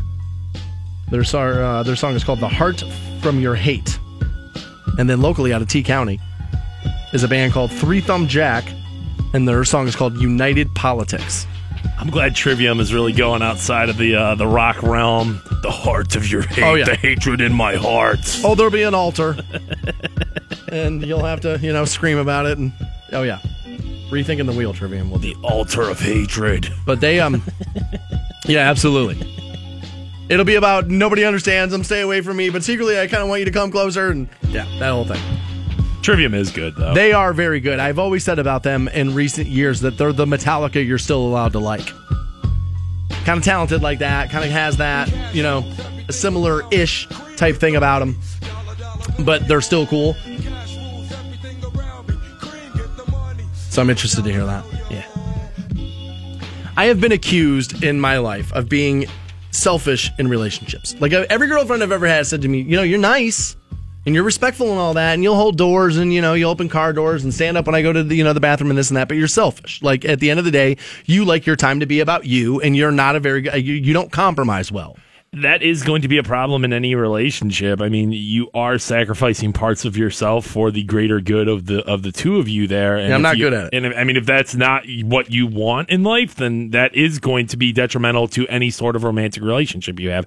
I mean, it's a partnership. It's it's the two of you putting putting aside your what's best interest of yourself and working towards the best interest of each other. It's just hard to do. I'm, uh, you know what I mean. And there are only so, there's only going to be so many people that fit the bill of like, yeah, you're worth that. You know what I mean. And even when I want to do it, and even when I know like there's somebody here who's worth this, I, I find it hard to do. I do. especially i mean it's i don't want to say it's easy to do once or twice but like when it becomes an all the time thing when it becomes like the decision that you make every day that does get tough dude i think that's i think that's a big part of the reason why a lot of relationships fall apart is that you know there comes to be a point where it's like well yeah in the beginning it's fine but five years in seven years in ten years in it's like oh my god i just want to establish myself as a human being again and when you commit to somebody you really are committing to that to that partnership Yeah, and so like one of the things that happened, I, I remember my last relationship was, you know, she's like, you know, come Friday, you've had a week full of waking up at four o'clock in the morning. That Friday night, you're so tired you don't want to do anything. She's like, you just want to go to bed. And she's like, and I get that. I totally understand that. She's like, but the problem is, is Saturday morning before I even wake up for the day, you're already out of the house playing golf. And then you don't come home till three, four o'clock in the afternoon. And then guess what? You're tired again and you kind of want to go to bed, you know, early Saturday night. And she's like, and then sure enough, Sunday morning, what happens? I wake up. I kind of want to just lay around in bed with you, have you there. And where are you? You're at the golf course. She's like, you just are very, you are, you're good boyfriend outside of the fact that you just are like, look, I'm going to do what I want to do. And she's like, you do, you just do whatever the hell it is you want. Now, luckily, I mean, and I would say that you know, if what the hell you want to do is go play golf, I think there's far bigger issues in the world. You know what I'm saying? Right. I think there's plenty of people out there like, well, yeah, I just do what I want to do. I go get drunk and I bang whores, and it's like, well, I see why that's a major problem for your wife. Um, but you know, like I said, she's gonna have to give a little, but at the same time, you've got to give a little too. Oh, absolutely. And she was ultimately right about what she was saying. Is that, you know what, man, I'm just kind of doing whatever the hell I want. And I always say, like, and I've been guilty of this, is guys will say to me, Oh, you know, we'll be like, come on, man, just play nine more holes. It'll be fine. No, dude, my wife's going to be so pissed. And I always end up saying the same thing. Why are you in trouble? Because she says you are? Like, I don't understand. Why does that make you in trouble? If you go home and don't act as if you're in trouble, then what really happens? She's not going to throw you out of the house. She's not. Right? Although eventually, I I guess was maybe she say. might. I guess, I guess maybe eventually she might. But my, dude, I, I've always found that to be so funny when guys are like, "Oh, I don't know, man, she's gonna be so mad," and it's like, dude, you're only in trouble because you're falling for it. But there's plenty of dudes out there who had that mindset of like, well, yeah, dude, who cares? She can't, she not, you know, she, what, what, what, what consequences are there? They are now sleeping on a blow up mattress in a one bedroom apartment, thinking to themselves like, well, I guess there was some sort of a consequence there. Well, dude, that sucks to be you. Go buy a bed. I got a one bedroom apartment and a bed, and let me tell you, it's not the worst. right? And, you know, dude, pretty quiet. It's not the worst. So I've been a little selfish with my time.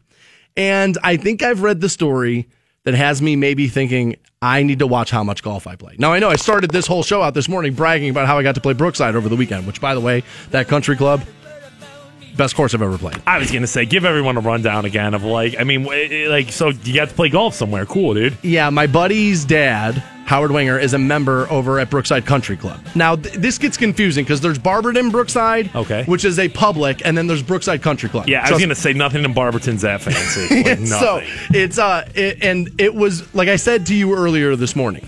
I realized Friday afternoon playing golf there that there. Oh my God, there's a difference. There are places you go play golf, and then there are golf courses. That's a golf course. And it was like the best experience I've ever had. All right.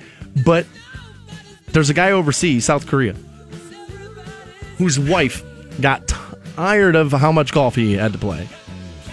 And while he was sleeping, decided she had had enough. Again, he went out and played golf all day with his buddies, came home, passed out on the couch. And she had had enough.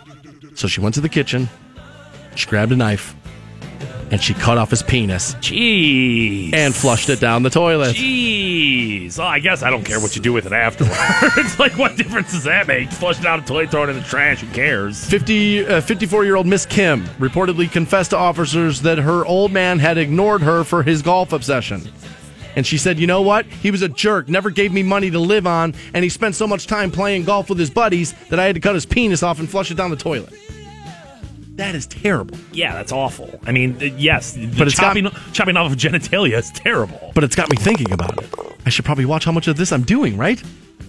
Well, Or watch the kind of people I'm dating I was married. going to say is, I mean, like, I think the real problem here is on Miss Kim. I mean, I don't know if this is necessarily, like, don't get me wrong. I see why you're having that fight. You know, you come home and you, you've been golfing all day, and it's like, yo, I'm taking care of these kids. I'm taking care of the house. You're spending all your money out on the golf course. We can't even keep the lights on right now, but that doesn't excuse chopping off of genitalia. Yeah, you, you gotta you gotta stop just short of cutting my penis off. Yeah. You want to yell at me? You want to look, dude? I- i- here's the thing. Like I've ma- I've always said, nobody can make a woman fa- uh, mad faster than I can. That's t- it's totally Oh, true. Mr. Kim's pretty good at it. I'm pretty good at it, right? So like if you light like clothes on fire or whatever, I still think. Although you know what? Go to jail. No, yes. Go to jail. See, I got to be careful here. But it wasn't that long ago where I was sitting around listening to grown-ups like my age talk about the problems that in their relationships. And long story sh- short, tires got flattened. And I thought to myself, "Oh my god.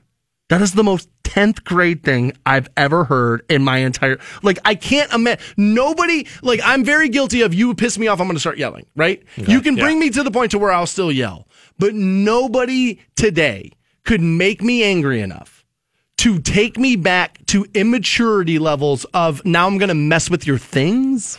I mean, now let's be real. You come out and there's four flat tires. That f's your day up. So if that's your goal, is like, yo, I just want to make them absolutely as miserable Yeah, as but possible. what does that do for me? um the the the the the victory in making somebody else feel bad? What does screaming at somebody do for you? You know what I mean? Like that's it's just a different avenue. Well, at least I'm arguing about what we're arguing about, and we can get to the. It's dude, you know, screaming is just a, it's just a loud conversation. We're still having the conversation. Um, I, I bet you people who have been in screaming matches with you probably would feel differently. They'd probably feel like, you know, we're getting off topic, we're letting our emotions get out of control, and we're letting, you know. Oh no, dude! I normally, dude, if, if you get me mad enough where I'm screaming, I'm staying on topic because I want to win. Um, I just think there's there's you know, and it happens all the time. I mean, it's not like that's an un, uh, you know an uncommon phenomena where people feel like, well, if I can't get revenge on you one way, then I'll get it the other.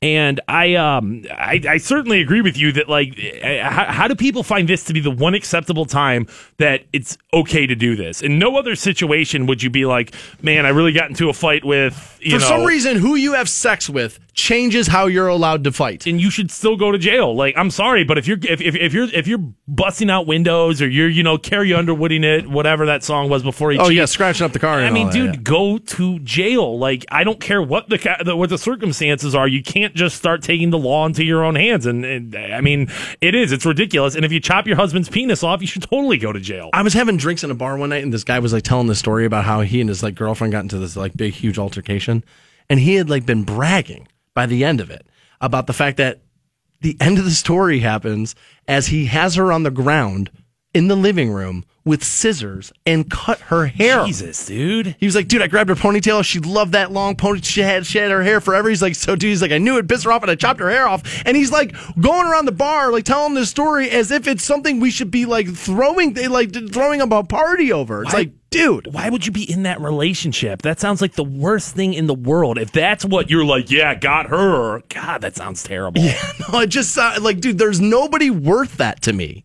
Like you, you realize, man, you just get to a point in your life where you're like, you know what? It'd be nice to have somebody, but not this. Like if this is the way this has to be, and I, you know, I'll just tell any future woman I may think about dating. You know what? I am bad. I am selfish about my time. But I'm telling you, if you tell me that the system is either I cut your penis off or you stay home, I'm going to stay home that day. I was gonna say, if you tell me that, I'm going to say, "See you." Like, what do you? Why would you? No, no, no, dude. If you want to go play golf, go play golf, dude. Just don't get your penis chopped off. Oh, man, I got to be honest with you. If you took my penis away from me, I'd have more time to play golf. That's the only thing I'm thinking about in that entire story. New Turn Tuesday and a trip out to Las Vegas both happen next on Rock 106. And we'll start this week's episode the same exact way we started last week's episode, and that's with new Taylor Swift. And she's doing this thing now that's been popular, which is like you just release a song a week. And this is in reaction to the digital world, right? Like he, it used to be like you only play the one record and then you don't let anybody hear anything else. It'll make them buy the record. Well, now everybody steals everything, or like you know everybody you know pays ten dollars a month and you just stream everything or whatever. That the best thing you can do to get people talking about your album is probably release another track. And so, as an artist, you're gonna have to be faster than ever before. Yeah, I mean, this is like um the thought of well, we have a new season of something coming out. Should we just put it all ten episodes out there at once, or Binge should it. we should we make them wait, you know, week by week by week? And I think that there's some artists that if you tried to do this, it would fall flat on its face. But Taylor Swift, obviously in the upper echelon of uh you know celebrity right now, and she has the star power to do something like this. So I think it's a smart move for her. what she does is what the industry will do. You know what I mean? Like i- i- because of her stardom and her power, I think whatever she chooses, it's like how you know porn chose VHS, and so VHS became the thing. I think what Taylor Swift is like the new porn. What she picks, that's the way the industry will go. She's got a new song. It's called "Ready for It."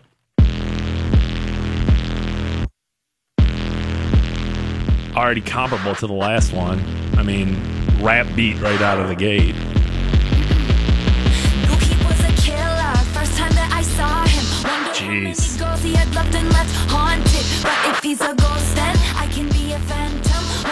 Wow.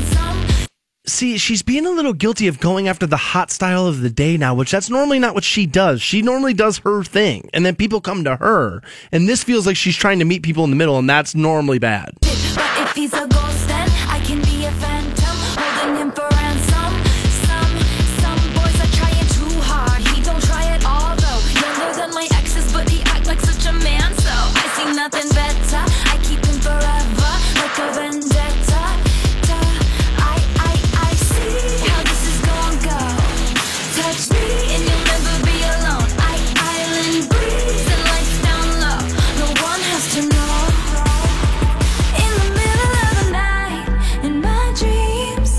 Parts okay. I don't hate all of it, to be honest with you. Things we do, baby. Mm. In the middle of the night, in my dreams, I know I'm gonna be with you, so I take my time. Are you ready for it? See, I kind of like that. That sounds all right. I was a robber. This part doesn't sound all right to me. Like that part, the chorus, that sounded fine. Like that sounded like where I would expect her to be. But once you get into this verse, This is not her best style. I would agree with that. I was a robber. First time that he saw me, stealing hearts and running off and never saying sorry. But if I'm a thief, then he can join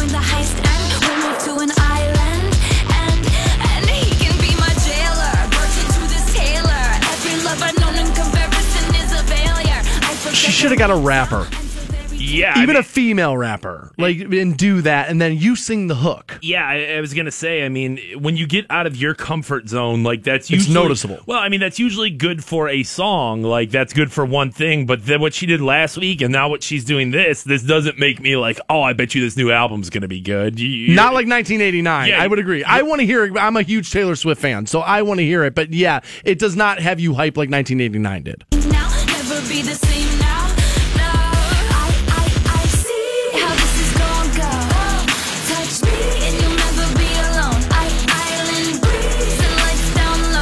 What's weird to me about it is that this sounds like the record you would have thought she would have put out first coming out of country. Like, look, I'm going to go the complete opposite way. I'm going to go pop. Right. And people, normally an artist would make that mistake. She was smart and kept it more like middle of the road. And now she's starting to go out on the fringe. Yeah, I mean, to me, and you- you said that it kind of se- seems like she was following the the trends of others. This really does to me sound like a Katy Perry song. It does, yeah. Outside of the chorus, so like, I, I, Which, I- why are you doing that? Katy's Right. had nothing but stiffs lately. Right. And, and why are you doing something? I would understand if it was like, yo, dude, everyone's doing these trap style songs and like, dude, you just have to go out there and do one. But this is the second one in a row and it's so far out of her lane, so far out of her zone. There's nothing about it that's redeeming to me in the sense of like, man, she can really rap. No, she can't. Like, no, she can't. There's nothing about it that's like, okay, I get it. I mean, you're the homecoming queen, Taylor. That's who you are. That's what America has made you, and whether that's what you want to be or not, that's where uh, that's where most of people are going to enjoy your art. I, I, I see I don't hate it, though.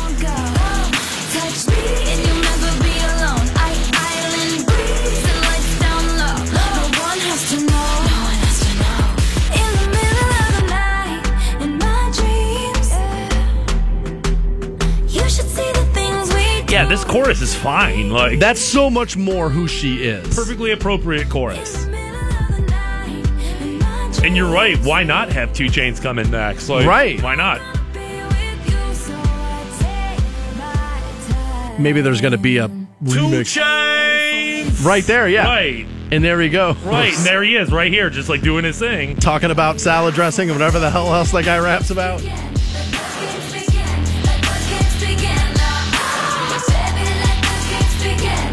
That's kind of cool. Yeah, How this is gonna go. Touch me and you'll never be alone. I island breeze and lights down low. new Taylor Swift, ready for it. Well, there we go. That's the end of it. Oh no, apparently not.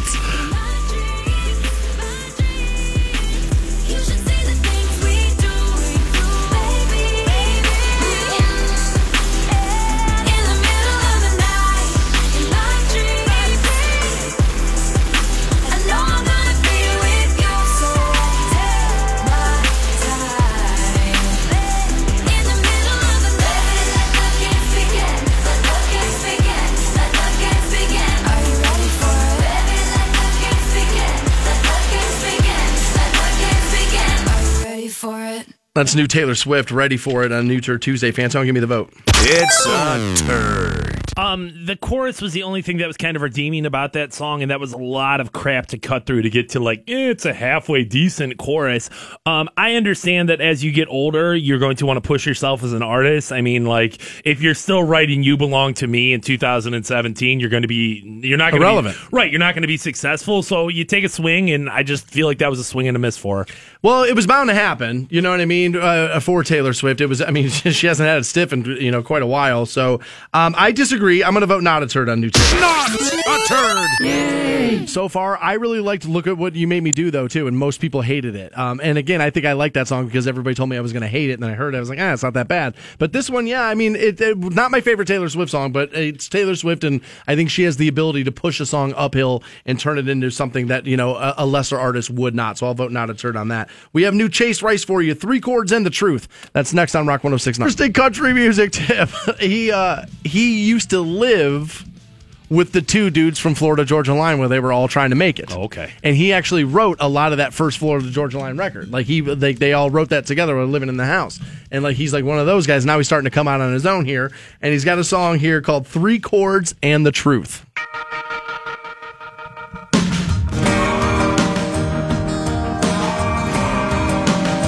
That sounded weird. Yeah. Feels a Tennessee two-lane sky. Oh, oh. A Tennessee two lane sky. You're going to have to fill me in with that one. I don't know what that is. I believe he's just talking about being able to see the sun, the, the, the sunset while driving down the two lane road. So it, it, it would be it would be the it would be everybody's sky. I was going to say, so just like normal driving is that you can see the sky in front of you. Okay. I believe the four lane highway would still have the sky vis- visually. Yeah, I right, believe that. Okay, all right.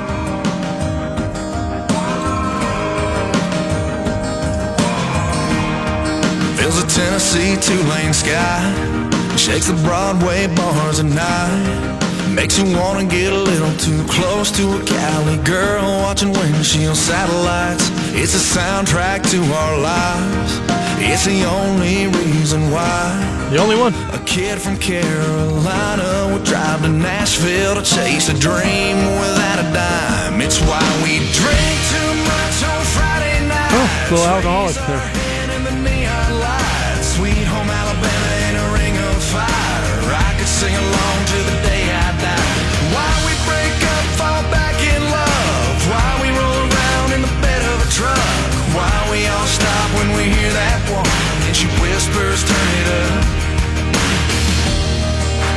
Second, we're bulletproof. No, you're not. We get lost in a song or two. Bullets will still The hurt. world don't move, and all I need is you.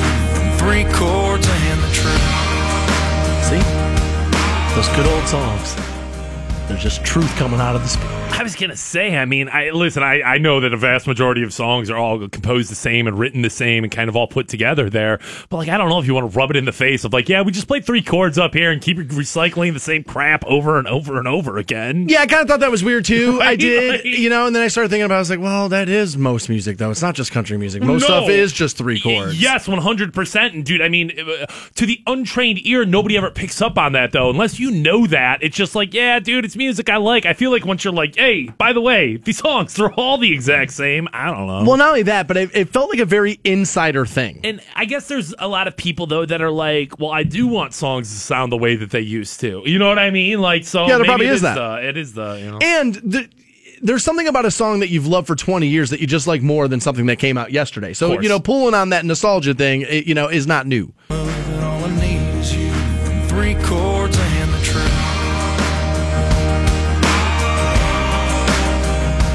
New Chase Rice. I think I saw him at the Stark County Fair this weekend. Through your blue eyes, how a song can turn back time. You can almost feel the sand on your feet from the passenger seat, singing anything but mine. And don't you know? Man, country people love the beach, dude. Just love the beach. Always talking the about beach? sand on the shoes and the sand and the toes. Who and doesn't love the beach? I mean, I'm just saying. It just No, I, they do. I mean, I dude, I love the beach, but I'm not. I I, I don't go often because I'm poor. Right. So like, where are these country music singers getting all this beach money from? I guess country music. Yeah, I was going to say the spins. Bobby Bones probably paying them. back time. You can almost feel the sand on your feet from the passenger seat, singing anything but mine. And don't you know, we were raised on the radio. It's why we drink. And if you want raised on the radio, you can go to iHeartMedia.com by advertising. Ninety-three percent of Americans reaches everyone. well, we did dethrone TV. all right, well there you go, dude. Suck it, Google. We beat you. We did do that. We were raised on the radio. It's why we Not going to blow you away with the singing capability. No, you know, he's you not bad, but he's not like a great singer. No, and I mean it's, it's country music. Like, what do you have to be a great singer for? Right. Like, how many how many true to the heart great singers are there in country music right now? Not many, right? I'll take the under on 15. Right, dude. Yeah, like I'll, well under. I'll take the under on 15.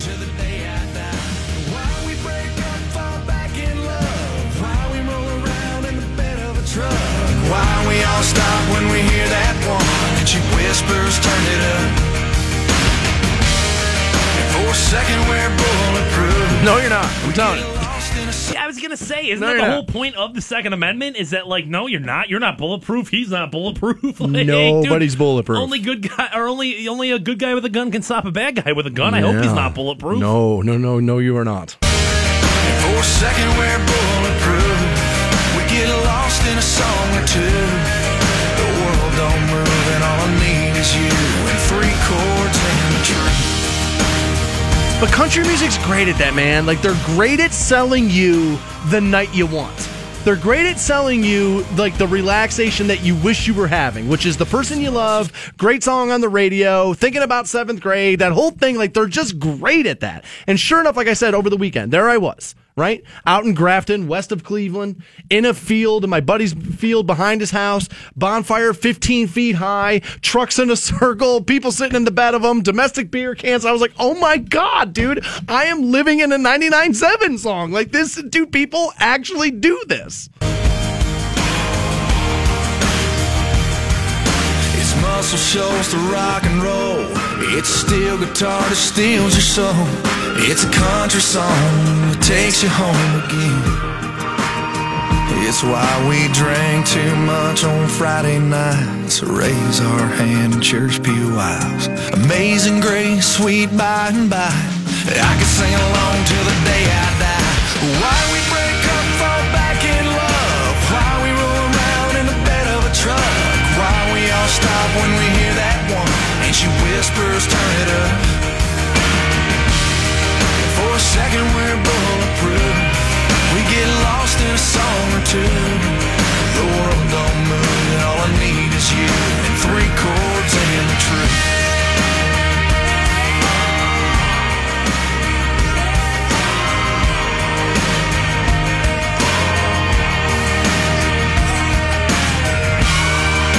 Come on, Chase. Any minute now, buddy. Better hurry up, dude. Dude, I, I, I kind of get the feeling it's like, yeah, dude. There we go. Get There the it is. editor in there, man. There Wrap is. it up. Wrap it up. There's new Chase Rice. Song's called Three Chords and the Truth. Fan- Well, I mean, it's still going on, just so you know that song has not ended yet. And I'm gonna go with It's a turd. Um, not that I'm in particularly a big fan of bro country songs, but man, that one in particular, like there just really wasn't a lot of substance to it. Um, nothing you know stood out about that song to me, and really, I thought after spending the weekend at the uh, Stark County Fair, I was like, well, dude, I'm probably ready to kick the dust up. You know, I, I, I learned a lot of the terminologies, I put a dipper in, I did all those things, and still, dude, not a very good song. Uh, I'm going to completely disagree with you. That song is not. Now, look, it's not a number one hit single. But if you don't think that song will crack the top 10 of country radio next week, and we'll, when we do the country music rewind with Lon Helton or whoever the hell it is that hosts those Sunday shows with that guy, I'm telling you, dude, that song will be a top 10 country song. That's new uh, Chase Rice, Three Chords and the Truth. I vote not a turd on that. Not a turd. And we have brand new Trivium, The Heart from Your Hate. That's next on Rock 1069. But I've always liked this band. They're really good live, too.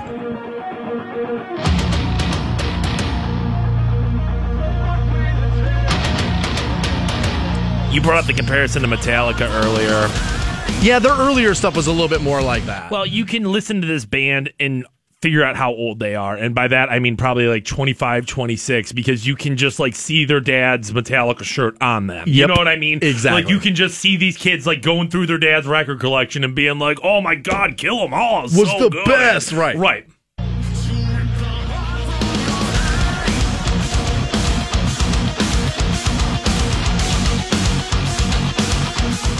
Definitely a musician's band. Um, Yeah. They're just so technically good. yeah, there's a little bit of what people really like about Avenged Sevenfold in them too. There's a little bit of that in there, but they are very they are very good players of their instruments. to be right when everything repeats.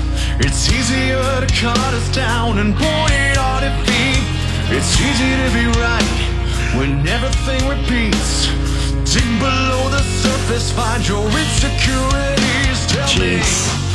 maybe you were right, maybe I was wrong. The build-up sounds good. But I've been silent for far too long. Maybe you were right. Maybe I should go. But I've been silent for far too long.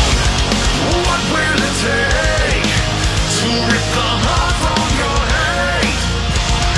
Oh my god. Yeah, it was terrible.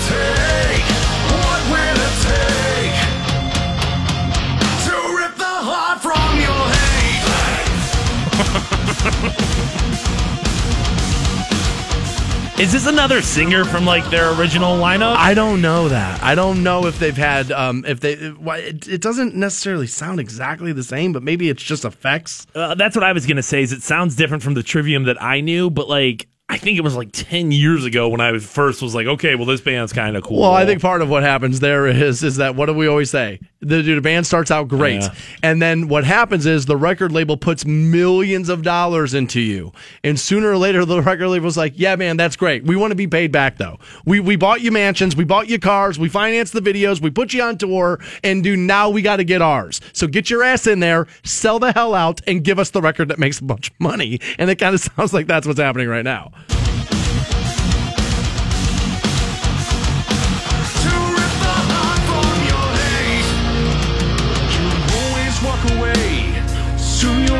Face it. Your distance from reality won't bury or erase it. I tried to do the same.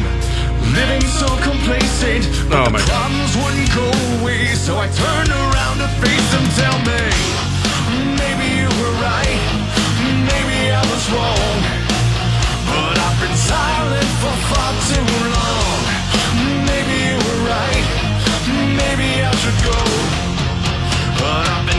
Oh, the band formed in 1999 at Lake Brantley High School talent show when Matt Heafy performed a cover version of No Leaf Clover by Metallica. I was gonna say I knew that these dudes they formed in high school. I, I remember that first album, and that was like a huge deal. Was that like they were so good playing out of high school? Um, and e- e- the band has changed up, but Mm, Matt, quite a bit. But Matt, the singer, I guess, has been the you know the has been the guy through it. so. Okay, well there he is.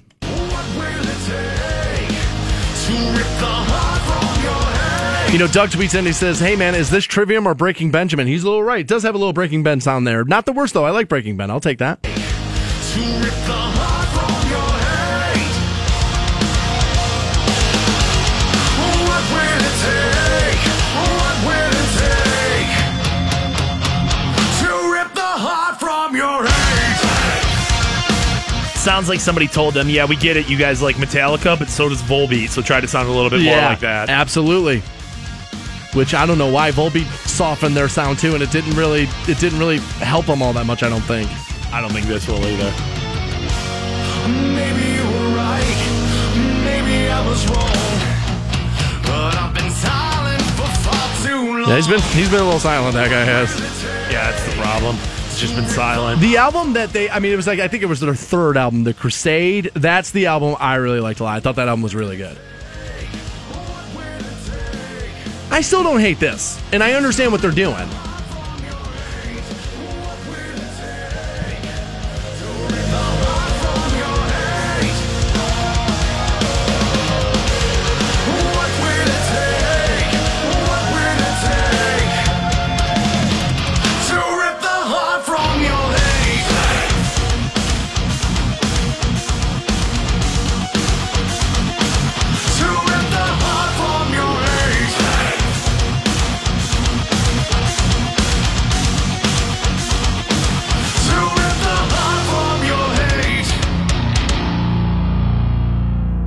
There's new Trivium, The Heart from Your Hate on New Turd Tuesday, brought to you by the Hard Rock Rocksino there. Fanto, give me your vote there, buddy. It's a turd. Dude, you're in a bad mood today. I dude a little surly with the uh, new Turd Tuesday You are. picks here, but like eh, there wasn't much to that song that I thought was good. Like I mean, yeah, the guitars were all right, and it sounded like it was you know your average rock song. But dude, I had pretty high hopes on Trivium.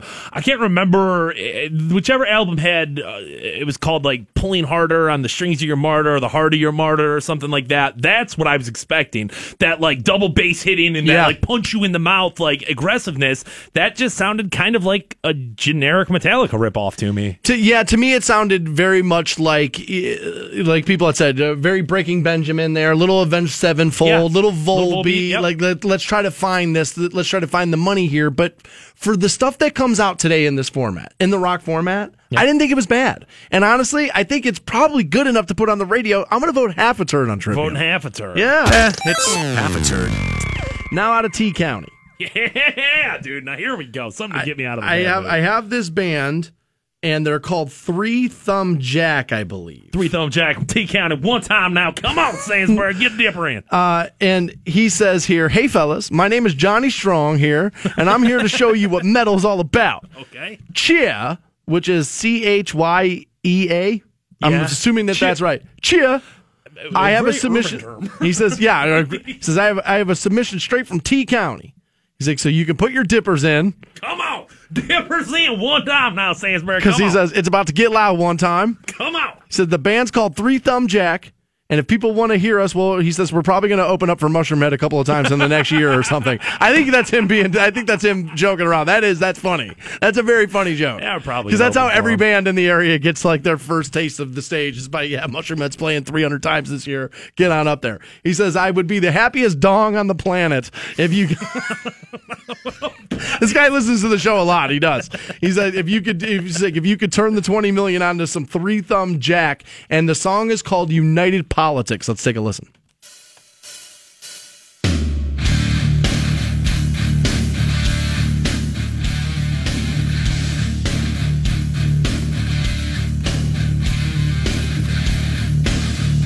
Hey, I'm your only true friend now.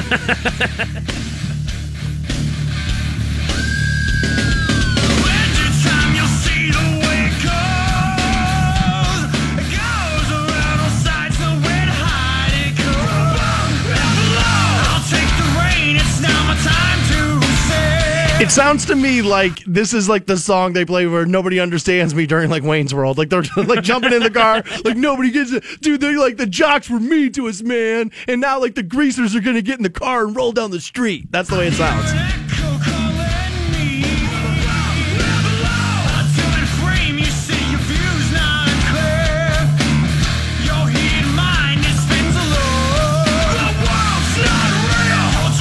The world's not real. No, it's not real. The world, all that stuff. Whoa. Your bills, all that, that's not real. Don't worry. Mine equals blown.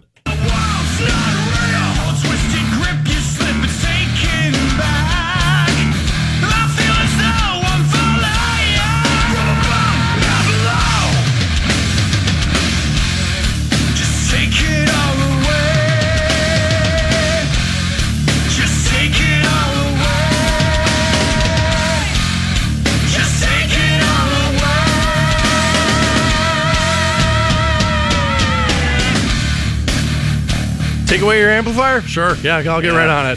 Take this band away. Three thumb jack now. Um, I think this band would do great with a producer, at least not great, sound a lot There better go. There we go. with a producer. It just kind of sounds like they just press like record. All right, play the song live, guys. Like, And we always say, and it's fair to say it, that you know you got to grade on a curve when you're talking local music because again, dude, the most expensive part of the recording process is paying a top-notch producer to make you sound like you're a decent band.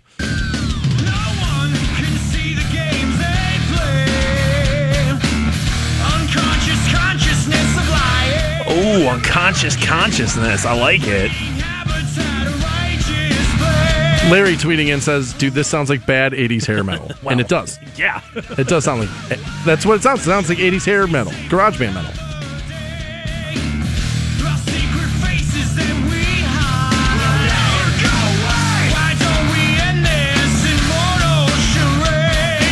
The immortal charade is happening. I like it.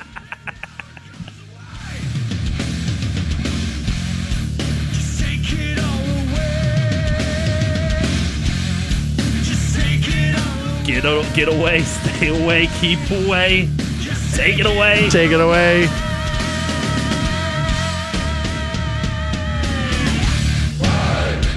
Oh yeah. Dude, put a virgin on the altar. You know what I mean? Pull somebody's heart out, have it still beating on the ground. Oh yeah, the music video to this, they're all, they're all wearing black cloaks, standing in a semicircle for sure. There's a pentagram. You know we're badass. There's a pentagram. Headbangers Ball's about to start, man.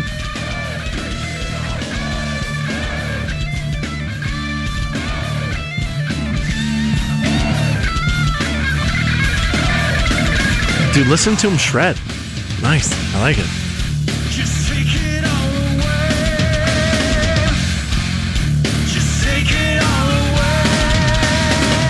Taking this radio show away from us next, dude. God, we keep playing stuff like this.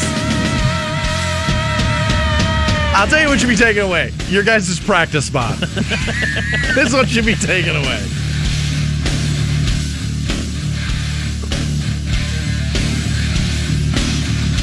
It's honestly, it sounds like a rejected song from the Airhead soundtrack. Is, is what it does. sounds like to me. There it is. Three Thumb Jack is the name of the band. They're out of T County. The song's called United Politics. Fanto, give me the vote there. It's half a turn. Oh my Uh, god. well, what I'm going to say about that is honestly, I felt like it was kind of on par with that Trivium record. Now, uh, understand that there's a difference in production value. of what you expect from Trivium and Three Thumb Jack. Right, right. So I feel like at this point, if I'm gonna, you know, if I'm gonna uh, uh, be honest, I felt like that's like, well, there was parts of the song that were redeemable. You're right. That guitar player could play, but at the same time, I mean, I think it just sounded like they pressed record and were like, all right, well, just however it sounds, it sounds, dude. Get it, get a producer, guys. happiness is set by your expectations. Right. If your expectations are in line, you'll probably end up being a happy person. So, yes, expecting it to be awful and expecting it not to be as good as Trivium, and I feel like, well, it was closer to Trivium than it should be. I got to vote half a turn on that one. Eh, it's half a turn. I got to vote half a turn on that one. Can't go full blown, not a turn. But I will tell you, after listening to that, Yeah. what we should do is we should put a bounty up for submissions for New Turd Tuesday. Okay. And what it is is what, and I'll have to talk to management about this. I'll have to talk to sales about it, and we'll, we'll have to like. You, Shoot the ideas down before you even get them out of your mouth, Stansbury. yeah, so it'll probably never happen. But what should happen is is what we'll do is we'll play everybody all year. We'll pick the best artist of the year, best local artist of the year, and then they then write and produce the New Turd Tuesday Open for the ah. program. Not a bad idea. It wouldn't be the wouldn't be the worst idea in the world there. So I'll talk to some people and then be laughed out of the room and be told nobody cares about the show enough to do it. About that, hate it. And then we'll end up doing something completely different for that. Aside from that, we are done for the day. You can podcast the show shortly after 10 a.m. at WRQK.com. Stick around. Check out uh, Teresa at 11 o'clock as she's going to get you hooked up with another trip out to Las Vegas for the 2017 iHeartRadio Music Festival. You guys have a great day. See you.